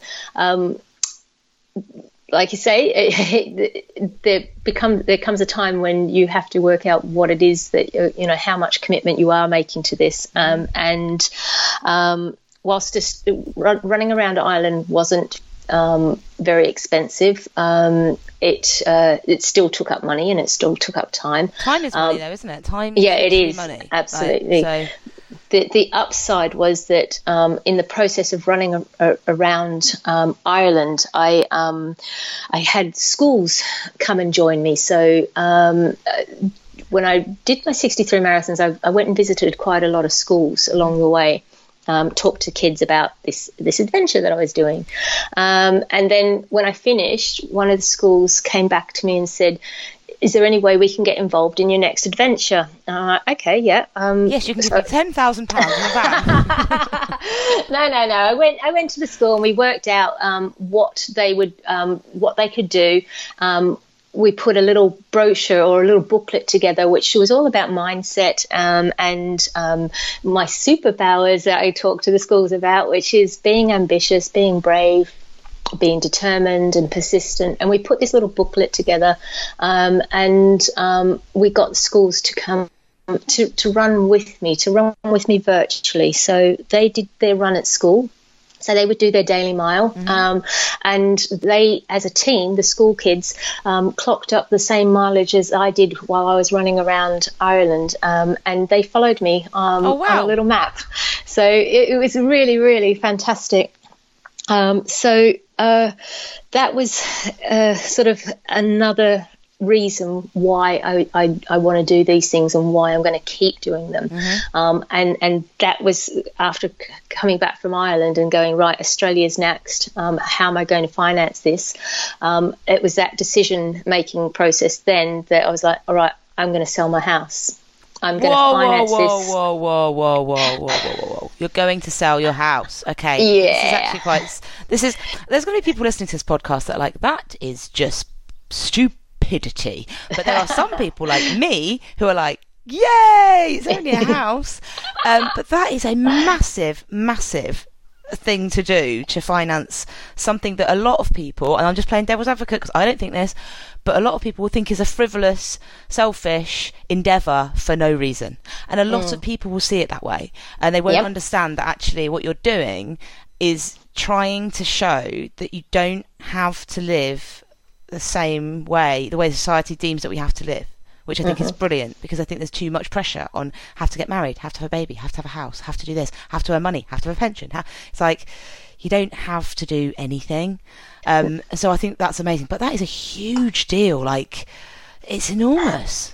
It is a huge deal, um, and there was a lot of thought put into it. But then it was that that whole thing of like, how much do I um, believe in what I'm doing? How much do I want to back myself? And ultimately, um, I want to back myself, and I believe that that you say say. You know, you, that people might say that this is quite um, uh, selfish. Um, that y- yes, um, going off and running um, and and following your your dream goals and ambitions might seem very selfish, but actually, um, uh, well, I, I get I get schools to join me, um, so. Um, I go and talk to, to kids at schools and, and talk, tell them about what I'm doing and, and get them to see and feel and experience the joy and the fun of running and the adventure of it. Um, and we talk about um, uh, kids being, they can be fast, they can be slow, they can be somewhere in the middle, they can walk, they can run, we can hop, skip, and jump if they want to. Um, uh, and if they're part of the school team, then they're a really important part of the school team. It doesn't matter what, what distance they do. If they've put in the effort, then their effort counts to the school team. So we talk a lot about teamwork and togetherness, but then we also talk about um, personal progression. As there's, you know, the, the kid might only be able to do one loop of this the school track, and by the end of the the you know whatever the the distance is, the, the nine, five weeks or the nine weeks, they may be able to do four or five. And, and so they get to see this and they also then get to feel that, that they're, part of the team. Um, and and and that that that accomplishment and that feeling of um, of uh, I can do can do this um, is a real tangible thing, and um, that's kind that's what we're talking about when we go to the schools, and, and we want them to feel this and, and, and experience it. Um, But I actually think that is a massively important thing that people should, everybody, just rewind like a minute and a half and listen to that again because I live with a nine year old called Oscar who I haven't just found on the street. He does belong to my boyfriend. He's a human and he is very good at sport. And he's very gifted at sport, and he's always first, and he's always Mr. Sprint, and always this, that, and the other. And the other day, I was talking to him about he's been put in this special I was about to say he's been put in the Special Olympics, but I don't mean it like that. He's been put into this Special Olympics group at school where um, where he um, is basically there's four of them, and they go out to other schools and then they compete against the other schools, right? And he's talking about the groups in within his school. Um, within athletics and within running and all that sort of stuff, and he's like, "Yeah, there's top, middle, and bottom." And I'm like, "What?" He's like, "Top, middle, and bottom." I'm like, "Is that what they call the groups?" He's like, "Yeah." I'm like, Oscar, that's awful. I was like, so what's to be top? Well, how do you get in top? He's like, oh, you're really fast and you and you are always at the front. I'm like, what about bottom? He's like, you're just not very good. And I'm like, what are we teaching children if we put them into those categories of in order to be good at something you have to be fast or be strong? What has happened to this idea that trying to do something or just doing it a bit slow or whatever pace you want to do it is just It's as okay. great as Yeah. doing it fast. The fact that they're moulding these kids into, oh, you're bottom, which means you're rubbish, that does not inspire children to want to do better or to want to be outside more. Whereas what you're saying to them is, doesn't matter how you do it, or when you do it, or how fast you are at doing it. All that matters Yeah. is that you do it. And I think that's a massively important message. So I absolutely applaud you for that because Ah. we are in a society that is still based, judgment, it, how good you are is based on how fast and how quick and how strong you are. But I don't think that that's, that, that's necessarily true. Um, No. So with the kids, you, the kids have been involved for a while, haven't they? You've been doing quite a lot of stuff yeah, schools. yeah, yeah. So that's for the last two years, um, and I, I go around to schools and talk to them, and um, you know, this is uh, my where I want to take this, um, why I want to do this, and and um, um, why I'm willing to back myself. I guess that's the thing. Uh, it also helps that you know I'm 52, so that is my age. Um, uh, my son is 18. He's about to go to um, university. Um, I've done that whole thing of raising my child and um, and um, having the house and everything like that. I don't want it, need it now. Yeah. Um, and what I want to do is is this other thing and and build this up. Um, and obviously, the the more adventures I do, the more I can talk about them, um, and and that becomes a a, a um, way of of um, earning money, um, and and it's it's thinking outside of that that normal nine to five job. It's not that anymore, um, and uh, yeah, but you have to. Um, like anything, like uh, going to uni, you've got to invest in yourself to be able to do these things. So Yeah. you know, it, it, it is that um, that I, that way of, of thinking that I'm, I'm I'm going through at the moment is that I, I I will pay this to do these adventures so that I can build on what it is I'm trying to do. Yeah, that's it. But, you, the, but the whole thing is, what is it that I'm trying to do? Because it is very, very difficult to put that into into kind of a box. And I think with the way the growth, God, I'm a, such an old person. The growth of the internet has actually really had quite a bad effect on people like me and you who are like, I want to go and do this to show that I can do it, or I want to go and do this to be the first person to do it, or I want to go and do this because uh, I'm one of those people that uh, has got some extreme mental health difficulties, but I'm going to do it, and it's going to make me, you know, start to love my life again. And I'm going to show you that if you get outside a bit more, you can do it, whatever it is.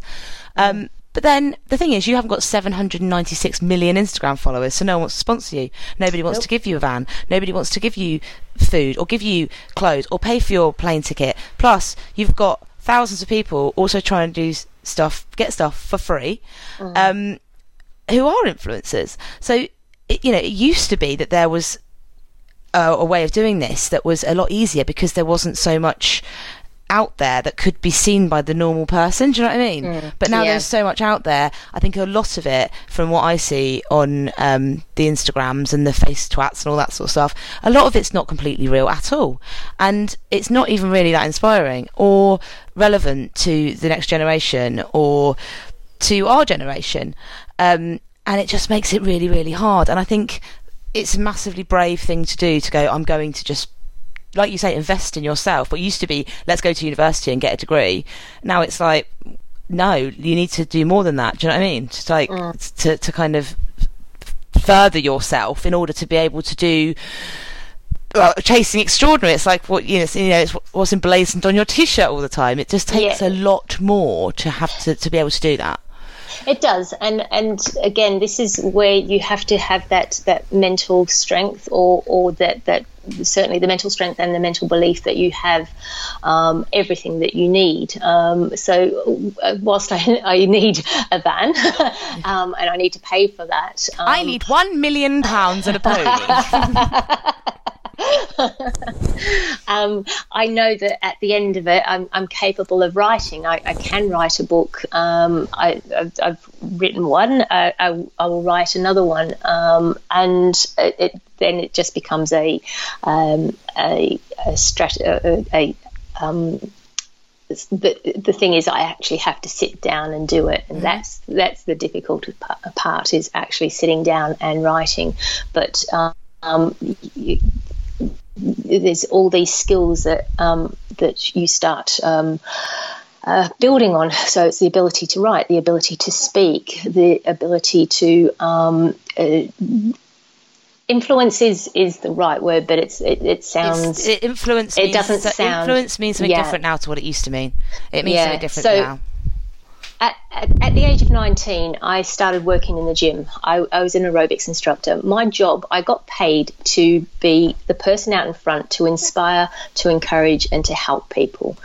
I—I'm now doing that um, in the way that I want to do it. So I'm not working in a gym. I'm I'm doing it in this way. I'm I'm doing the adventures. I'm I'm showing people what I'm doing. Um, I'm um, helping, encouraging, and inspiring um, in a different way, and that then means that I my income comes in in a different way um, through through speaking, through um, uh, writing. Um, so yeah, the, the, it's just as much as the internet is a bad thing, it's also provided it, it's made this um, choice of lifestyle a thing as well. So Yeah, I totally, I totally, I totally agree with you on that, and I don't think the internet is that. I mean, it's got cats in it. It's got cat memes. What would we do, what would we do without cat memes, man? What would we do without my dog's Instagram channel? But, um, but you know, at the same time, I think it has made things a lot more difficult, especially I think maybe in the mental health sphere of you've always got someone to compare yourself to. Whereas back in the day, when you did your first seven in seven, there wasn't really anyone to compare yourself to, right? No, so you're right, an absolute right. badass legend because as far as anyone knew outside their little bubble, no one else had done it. Now it seems like everywhere I go, people are doing 700 marathons in seven days, and it's like, Yeah. are they? And like, there's t-shirts and medals, and I'm just like, ah, well. I've not really done very much, which is bullshit because it's my story, not their story, and it's and it's about why I do it, not why they do it. And it's the same with you. Like, I think thinking about legacy is important, and about the legacy that you are that you are kind of building up to kind of. Don't, I'm not saying you're going to die in Australia, but leave behind, um, you know, because these kids, they're at formative age where they they do need to have face to face contact with people who are saying to them anything is possible, and you don't have to just go along the lines of uh, that society. You don't have to go and become a digital product manager because I think that's the only job that is actually available for children now. Is everyone goes to be a digital product manager or a, or a SEO person or a I don't know uh, doctor maybe, but you won't get paid very much. Um, so I think that that's important as well, and um, and it's and it's really good to hear you talking honestly about the fact that it is not just like woohoo, I've got loads of money, I'm just going to go off on a jolly around Australia. Um, yeah, no, no, it's it's not, and and and and to the point where um, I've had to um, sort of delay my start um, because the house hasn't sold yet. So you know, it, it, it, Do badders, would you like to buy the house that Nikki Love lived in? anybody interested in buying a four bedroom house in Nottingham? uh, I, I have one up for sale. Excellent. Um, there's no discount, everybody. In fact, it's more it's more expensive to anyone anyone listening to the podcast because Nikki lived in it. Um, so, what's the plan for Australia then? What's the plan now? Because I know you were going to start in August, um, Yeah. but you have had to put it back a little bit. Yeah. So um, if I don't start in August, which it's not going to happen because I haven't sold my house, um, then um, my next window of opportunity um, is uh, sort of because it's coming um, into uh, summer and. Um, Mate, I thought it was always summer in Australia. well, it, it's uh, no. there is a cool there is a cool section, a cool time of year, a cooler time of year. Um, and uh, oh gosh, uh, I spoke to my mum and dad the other, on on the weekend, and they said, oh, you know, it's freezing here. It's absolutely freezing. I'm like, okay, what this, what's the temperature? Seventeen degrees. I'm like, oh. yeah. So yeah, it, it, it is cooler. Um, uh, so um, and then it starts getting too hot. Um, and and you can deal with hot. Um, so you've run the desert. I've run the desert. Um, you can deal with hot for a short p- period of time, um, but not for two months. Um, and I want to give myself the best opportunity to to run across Australia. Um, and uh, so I'm going to wait until it starts cooling down again. So that will be uh, next year. Is there, is there a Um, time limit on the Australian run, or are you just going to keep going until you finished? Uh, so there, there is a, um, it is a, a world record attempt. Um, the, the current world record is 67 days. I'm going to try it for. Um, my goal was to try and do it in 63 days. You love 63, don't you? I love that number. what are you going to do when you're 63? It's going to be amazing. I've got to get there first. um, yeah, so so it it, it is um, sort of trying to do. Um, fast is not when you talk about my running and the word fast they don't really go together very well I, I plod along at my own speed which is a very comfortable um, what it's about five miles an hour or something like that. That's as far as I'm concerned, that's ultra running pace, and that's brilliant. yeah. So Yeah. um, so yeah, that's that was the um, that was the goal um, uh, to to to run um, from Perth uh, to Sydney. Uh, that's the the two marking points, and um, yeah, try and do it in under sixty seven days. And Um, what sort of support are you going to have? Like, you're, you're, I know you're going to have Sharif, but are you going to try and get crews? Because Australia, I said this before. I've been on podcasts with people that have done Australia before, but they've kind of skirted across the issue of the fact that it's an extraordinarily dangerous place, and you can die out there. Yeah, um, no, it's just me and Sharif. and um, uh, hopefully we'll have um, some people sort of popping in, um, film crew, and um, I'm, I'm hoping that people will join me in the, the, the Perth section and then again through the, um, the Sydney section when I finish. Um, I'm hoping that my mum and dad might come along and sort of like cheer me on a little bit. Um, my sister's already told me she's busy, so you know. Oh wow, classic. Reminds me, my sister's moving house. I haven't said I'm going to help her. Must change that and tell her I'm not going to help her. I mean, I am going to help her. Um, but um, wow, it's, it's a, such a massive undertaking, though. It's it's such a hostile environment. Like, It is, yeah. uh, what yeah. sort of what sort of? yeah, I mean, are you training for it? Is, is there any? What top tips would you give do badders considering going and running a hot ultra when they live in the UK when it's not summer? Because I know you've had a really weird, very hot summer. Um, what what advice do I give them? Yeah, Um, like how do you prepare for that? How do you prepare for those really hot days? And, and I imagine I've, I was married to an Australian for seven years, but I never went. But I imagine from the uh, from the imagery I've seen on the David Attenboroughs and things, there's a lot of plains and a lot of no shade and a lot of relentless. Yes, um, so so for fifteen, um, uh, so I'm going to work in kilometres because um, my head doesn't equate that back. Or actually, I could probably equate it back if I work in big round numbers. So fifteen hundred kilometres Mm-hmm. of of that, so it's about a thousand miles, um, is just one straight road. Oh Uh, my yeah. god! Talk about a mental um, uh, challenge. One Um, yeah. straight road that's a thousand straight miles road. long. Yep. Um, Surely and there's got to be a Costa Coffee on that or a Starbucks No. something. No. Wow. no. There's roadhouses, and the roadhouses are about 250 um, kilometres apart from each other. So, um, so if I'm running about 60, 63 kilometres a day, um, I'll be in between roadhouses for What? three, four days. He- Hello, I'm English. Hello. What what is a roadhouse? A roadhouse. It's it's a it's like your services along the, the M1, but um, those services don't have um, uh, your M&S or um, your uh, so it's a truck a truck stop. So th- Oh, this so this it's where you road- get murdered. It's Wolf Creek. Okay, good. Glad we that up. so the, these roadhouses. So this road is is the connection between um, South Australia, or, or yeah, the, the west coast and the east coast.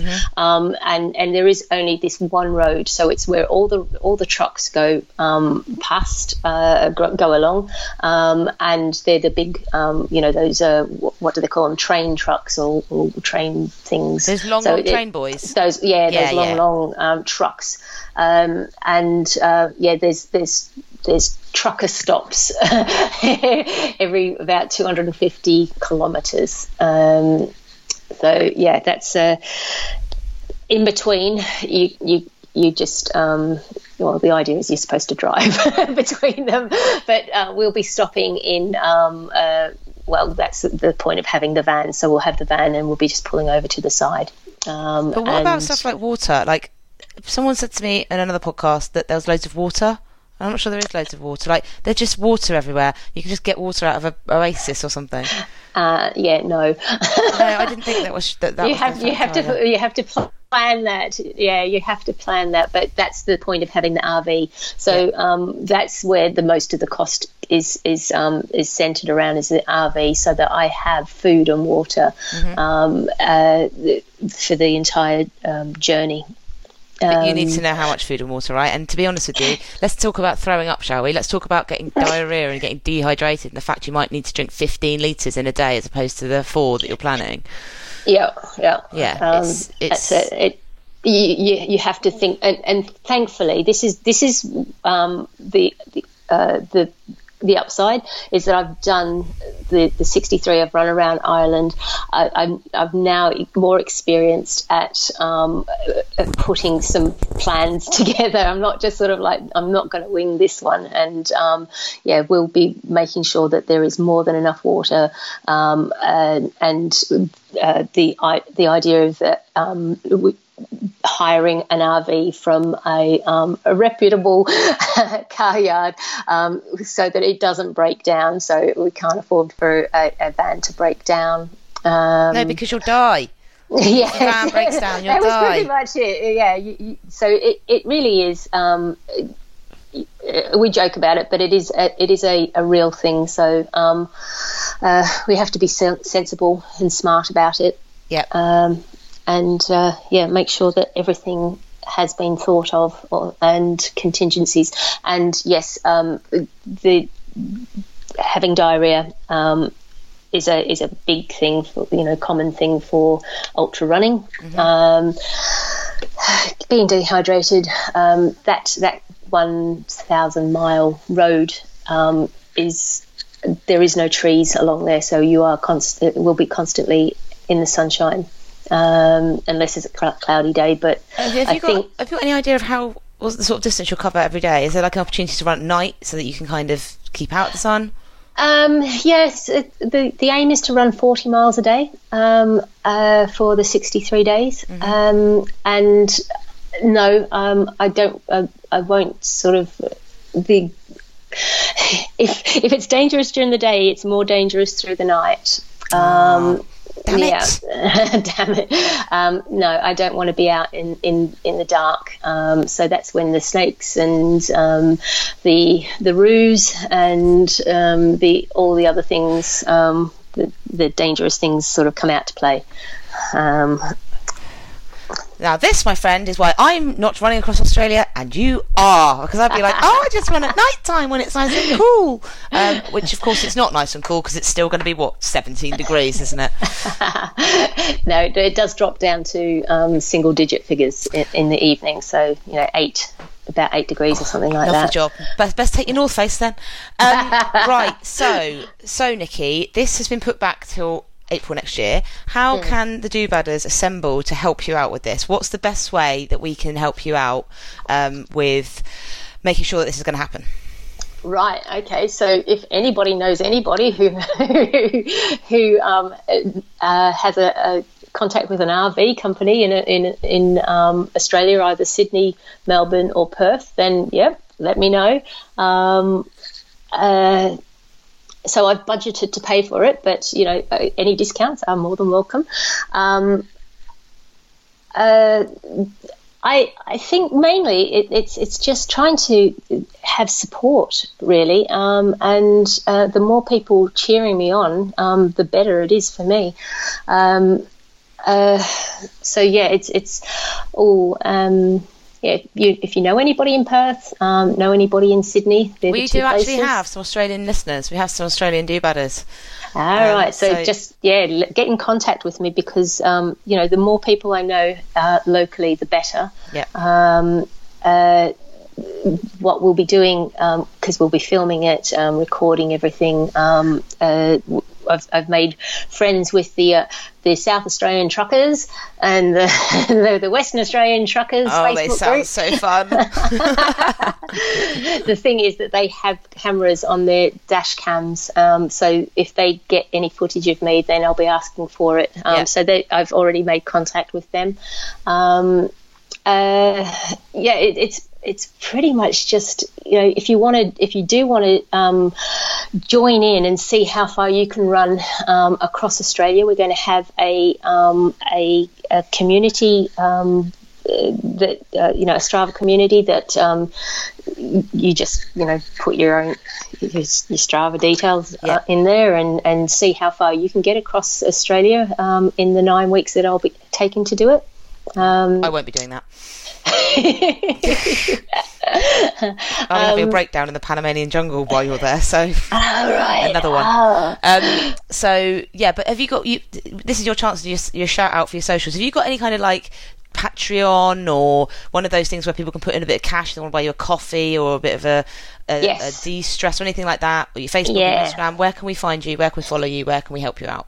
Okay, so I have got a, a website and it's uh, nikkilove.co.uk, and on there I've got a pledge sport um, page which um, says buy me a coffee, um, buy a, a t-shirt, I think, a Chasing Extraordinary t-shirt, um, and uh, then a, a a- like a corporate sponsorship. So, um, you know, if, if you've got any companies who want to sponsor some crazy lady to run across Australia, um, then uh, we, we get to put logos everywhere. Um, and um, yeah, I also do corporate talks. So, um, yeah, if you if you're interested in that, then um, by all means, please go and take a look at that Pledge Sport page. Um, my socials are Nikki Love Runs. Um, so yeah, please And just there's go take a look. pictures of your dog on them, so that makes me very happy. so yes, my dog, um, my my coach is is coach um, at Rufus Runs. No, where is it? At Rufus at Rufus the dog runs. So yeah, she's my coach, um, and uh, yeah, she's uh, going to be um, uh, chief in charge of the the charities uh, that we are, are raising money for this time round. Um, so it's the uh, IAPWA, so it's a it's a dog charity. Um, Amazing. And yeah, and uh, there there will be one more charity, but um, I'm still sort of deciding on that. Well, if Um, anyone has any ideas for that as well, um, especially charities that have great big corporate hookups that want to match funding and buy an RV, then get in touch with Nikki. Yeah. Um, well, it's been really wonderful talking to you, and I really appreciate your honesty in in explaining exactly how hard it is because I think it is hard, uh, not only because of the fact that you are a lady woman, and that does make it harder. People, this is a world that is made for men. Um, but also defunding is hard man and it's like yeah as much as you might be trying to live your dream you're also trying to show people that there is more to life than sitting behind a desk 9 to 5 feeling miserable and uh, going out and smashing out a really fast half marathon every weekend because that is not living my friend. Um, so yeah do badders get behind nikki get um, onto her socials buy her a cup of coffee or buy her a beer mate. You can buy her a little stubby Buy while she's out there. Yeah. Yeah. um, and um, yeah, it's wonderful to talk to you. Also, you are going to be at the National Running Show in January, I believe. I am. Yes, So, I am. Um, yeah, everybody come. Everyone's coming to that anyway because you know we're hosting our own uh, zone. But it would be really great if you could come over and have a chat to the D-Badders about stuff. And um, Absolutely. yeah, best of luck with it, basically. And thanks for ch- chatting to me. Thank you. Speak to you later, Nikki. Bye. Bye. I love Nikki Love, but I think she's clinically insane for selling her house to go and run across a country. I know. Wow. That's. I mean, that's a huge deal, isn't it? yeah. Fair yeah. play. Proper commitment. Yeah, one of the things that um, I've known Nikki for quite a while now, one of the things that really sticks with me is she is so like what's the word I'm looking for? She's a proper grafter. Like she wants to do this stuff so much, she will literally sell her house to be able to do it. Um, and she comes up against quite a lot of of walls in that you know like we've talked about it's really hard to get the money together to do this sort of stuff. And then there's a question of well why are you doing this sort of stuff? Are you trying to make yourself into a running celebrity? Like would you want to make money from it? Like but actually i think she genuinely enjoys running. Like one of those you know she's not like i want to be famous for running across australia she's like i just want to run across australia and i want to raise awareness for school kids of movement and all this sort of stuff and since I interviewed her, I've actually been thinking about the, the the whole why behind it. Like, why do you feel the need to do this so much that you will Yeah. literally risk everything you have, assets wise, to do it? I think it's such a drive. It's um, it's pretty impressive. And uh, if you're someone who responds well to pressure as well, there's no better way to to put pressure on yourself than No, there isn't. Uh, putting no. your whole livelihood on the line. Essentially. yeah, yeah. it's um, it is. It's a really interesting topic, and I don't, and I think you know Rob talked about it when we when he talked about um, doing his Forrest Gump run, um, and you know, and I think it's important for her to talk about it because you do see a lot of the like you, you look at like the Sean Conways of the world, and you just think that it happens. Like if you say you're going to do something epic, loads of people will give you loads of money to go and do it, but they don't. They literally don't. And with me being a, a female lady woman, I'm always like, but I'm a woman, so people will sponsor me or give me money to go and run across a frozen lake. They don't. Like they want you to be fast. They want you to be um, like break. You, they want you to be properly breaking records. Um, they want you to have massive social media following. So they want to be able to sell whatever it is that they're going to give you to try and sell. Um, and it just doesn't happen. And all of this stuff is self-funded. Like every time I go and do a test pilot recce for for our friends at Rat Race, I have to pay for it. I have to pay for the experience. Um, I have to get pay to get there. I have to pay to eat. It costs a lot of money, and and it's it's it's the same. And when you go out and set out to do something mental, like run across a country, it not only does it cost you money in in you know getting out there, logistics, van, food, all that sort of stuff, but also it costs you money and time because you're not working. so Well, you, you almost need to do it two or three because Sean really took off. I, th- I think he said when he was filming himself um, doing a kind of self video, and then he fell over and got injured, and that stopped his attempt.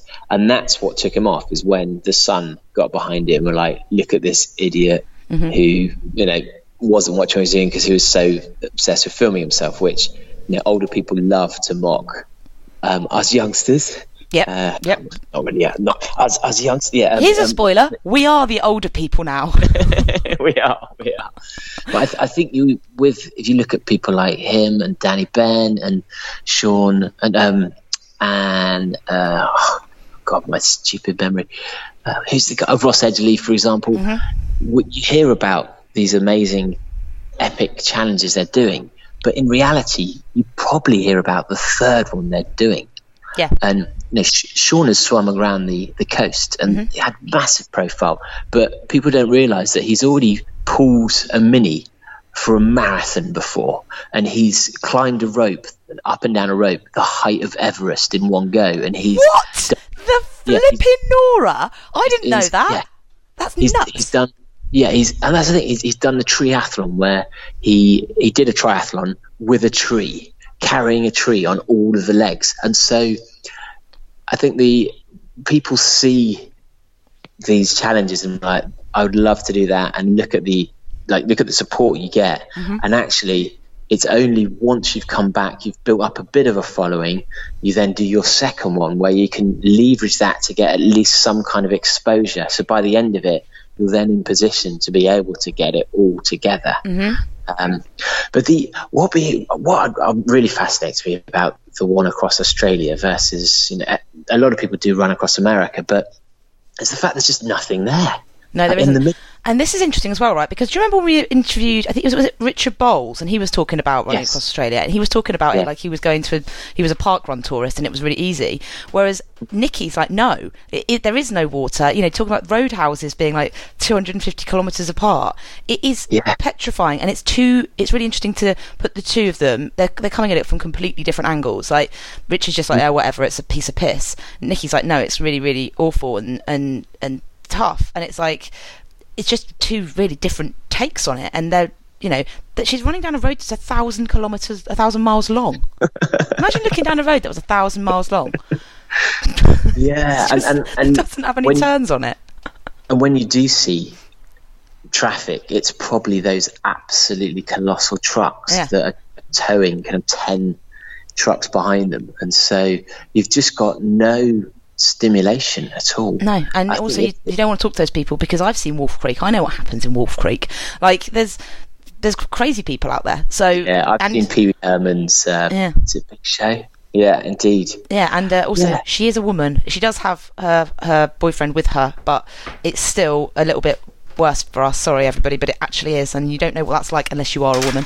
Um, but um, but yeah, it's uh, it's it's pretty mental, and I just I just really really hope that she can get that world record because it seems to be. Um, it seems to be quite an ask 63 days um, to get across that and i think the mental strength it's going to take to keep going is going to be absolutely immense it's when i went to when i went to mongolia one of the problems was the lake being so vast and being able to see everything and just being able to see ice and that was it. And then the Yeah. islands which never got any bigger and never seemed to get any closer because your perspective No completely changes. no whereas if you go to, to like if you do a desert race you've got the dunes which are everywhere and you're like okay get to that one get to that one get to that one. Oh this is the bit where we go into a riverbed. Oh this is the bit where we go into a bit of shade. So actually you're, you've got bits to look forward to but when it's exactly the same the whole time it's really hard. That's that's one of the reasons I don't particularly like road running because it's pretty much the same the whole time, um, and there's no stimulation to be like, oh, I can't wait till we get to the splishy splashy or the river or the hill with trees. Um, so I think it's going to take an enormous amount of um, courage and her convictions to be able to do it. I reckon she can do it because she's an absolute badass. But um, I just hope that she manages to get hold of her van and, and sort that all that stuff out. Seems insane Yeah. to me. Um, Yeah, absolutely. but yeah. Uh, so what's what are your next plans then, Howard? What's what's coming up next for you? I do. I'm trying to think. I have no plans. I have no future. Um, I am hoping to try and do a park run. run, that, run that moderately slowly, and uh, after that, I, I can't even think. I'm, in fact, ooh, I've got I've got something that I was thinking the other day. I've got a new race I might put on. What is the new? Okay, Dragon's Den. So- What's the new race? You have you have to let me know if you think it's a good idea. So it's probably only going to be about eighty people. It's going to start in uh, Bermondsey City Runners uh, pub. The idea is that it's it's called. It's either going to be called the Barcraft Craft Bar, cra- the Barcraft Beer Craft Beer, oh my god, it sounds amazing. It trips off the tongue. or or the um, the Q Barge Binge with B A R capital. And the idea is, it's not just about running and drinking. It's also about how good are you at getting served. So you start in the city uh, city uh, venue, Yeah. and you can then either run left or right to or right to the end of the Bermondsey Beer Mile Right. to whichever pub that is. Then you have to get served any alcoholic drink, uh, but it's you. You can take cards, you can take cash, and you can choose whatever you want. But um, the other people can go to any bar they want as well. So it's the strategy of which which order I do it in, knowing that there'll be other people queuing. And there's also going to be punters in there, so you've got to try and get in. I was going to say, what, what time? staff. When are you planning on doing this? Are you planning on doing it on like a Friday night? probably going to be about two o'clock Saturday afternoon. I think so. It won't be packed, but it'll be it will be bubbling. Yeah. And so the idea is that it's not just about drinking fast, running fast, a bit of strategy, but then how good are you at convincing the bar staff to serve you next? Um, Uh, how are you going to police this? we Do you need are, marshals uh, in every pub to keep an up with us with a clipboard? I think you do. I think you need do badders. We need marshals to stand by the bar all day, um, checking that everybody's doing what they're supposed to be doing. I'm sure you'll have a few volunteers for that. we we'll, we, we'll refine the rules slightly, but I think it can partially self-police. And I part of the idea I was thinking is that you can't order what the person before you ordered has to be different, just so that someone's not doing shots the whole time, Oh, yeah. or doing shots the whole time if they're the fastest. And so that's the strategy. Do you go all out on the first one to get in there first? So yeah, what do you think? I actually think that's a really good idea. And the good thing is, it's not any work because we don't have to organise stuff other than city runners, which is great because Tim's already said it's he's happy for us to have it.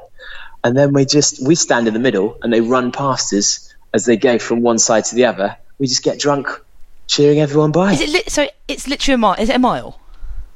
I've no idea actually. I, I mean, I, I thought of this while I was running, and then I've not done much research. But I don't think it's much more than a mile. I think it's 1.3 miles, 1.4 miles. Okay, this is this is just a walk. This is just a pub crawl. It's just literally just a pub crawl. it's not hard. It's not 100 miles. It's not any of that stuff. It's just a pub crawl. And you're going to charge Yeah. people for this. Um, probably only about 10 quid um, that go to Street Child just because we're not giving them anything, so we can't really charge them much to do it. But I reckon a £10 donation and maybe I'll get Caffeine Bullet to sponsor the medals so they get a medal. I Uh, maybe- actually cannot wait to read the health and safety notes and insurance notes on this race. Oh, there won't be any. That's right. Well, they'll be in the post. In the post. See, I had a really interesting conversation with Andy Palmer, who is the race director of White Star Running, because myself and Julius need to do a 100 miler because we just do, and we can't afford to do anything because we're going to do Malta. um, and we don't really want. There's nothing that's really taken our fancy. So um, we were like, well, let's just do our own hundred miler. So we decided we were going to run 100 miles in August along the Mendip Way. So there's East Mendip Way, West Mendip Way, goes from Weston-super-Mare to Frome, and then Yeah. that's 50 miles, and then back again, right? And we like we'll get Lorna to crew us. Um, you know, Susie will come out and help a little bit, and then we were like, well, maybe we should get some other people see if they want to come. Um, so we put it in the group, and we we had quite quite a good response, and we've got so I've got maybe like te- between 10 and 15 people saying, yeah, I'm interested in doing either 50 miles. 100 miles or 30 miles, joining in, whatever. And I said, look, this isn't organised. We're just going to show you the route. I would just like some company on it. Um, we can make you a medal. We can make you like a little BBR beer cup. We were going to do black ones for 100 milers, silver silver tankards for 50 milers, and then an egg cup for anyone that's 30 miles. And um, charge a little bit of money for petrol for Lorna and Susie. You know, make sure that the bits in the dark where there's no shops, they'll be there with water and all this sort of stuff. Spoke to Andy about it, and he's like, "You can't do it because you need race insurance because you've got duty of care. What if somebody dies?" And I'm like, "But we're not." It's not an organised race. Like I've said, mandatory kit is a crew person, and he's like, "Well, no, because if somebody dies out there, then you're liable because you you? organised it." Apparently, yeah. And I'm like, right. And and I looked into it, and it's absolutely right. Like it, I could be done basically for manslaughter because I've not provided the right amount of care for the people that are, who are doing the thing that I suggested that they do, and that's mental.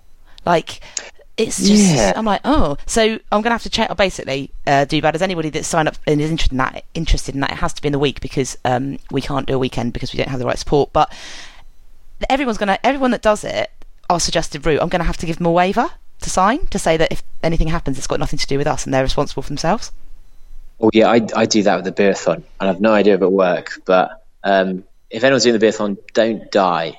Yeah, please. Don't choke on your own vomit um, Don't change exactly. yeah but it's a it's a real minefield and it's like it's like I just did not think of that but then if somebody did somebody did say they wanted to come along and then they did die I would be quite upset but then I'm like where does it stop does it stop with me going oh do you fancy coming out for a 10 Let's mile run for a drink. yeah, Yeah. and then they Yeah. get hit by a car on the way home is that my fault because I suggested we go to the pub like it's um it's really really difficult but actually very very interesting as well so I think we're going to be doing that with me and Julius are definitely doing it but if anybody else wants to join in then let me know um but it will be on your head be it when you die it's not my fault and that's now that's on the podcast so it's fine Exactly. Yeah. And by listening, you've you've agreed to consent. Exactly. You've agreed to by listening. You've given consent for everything.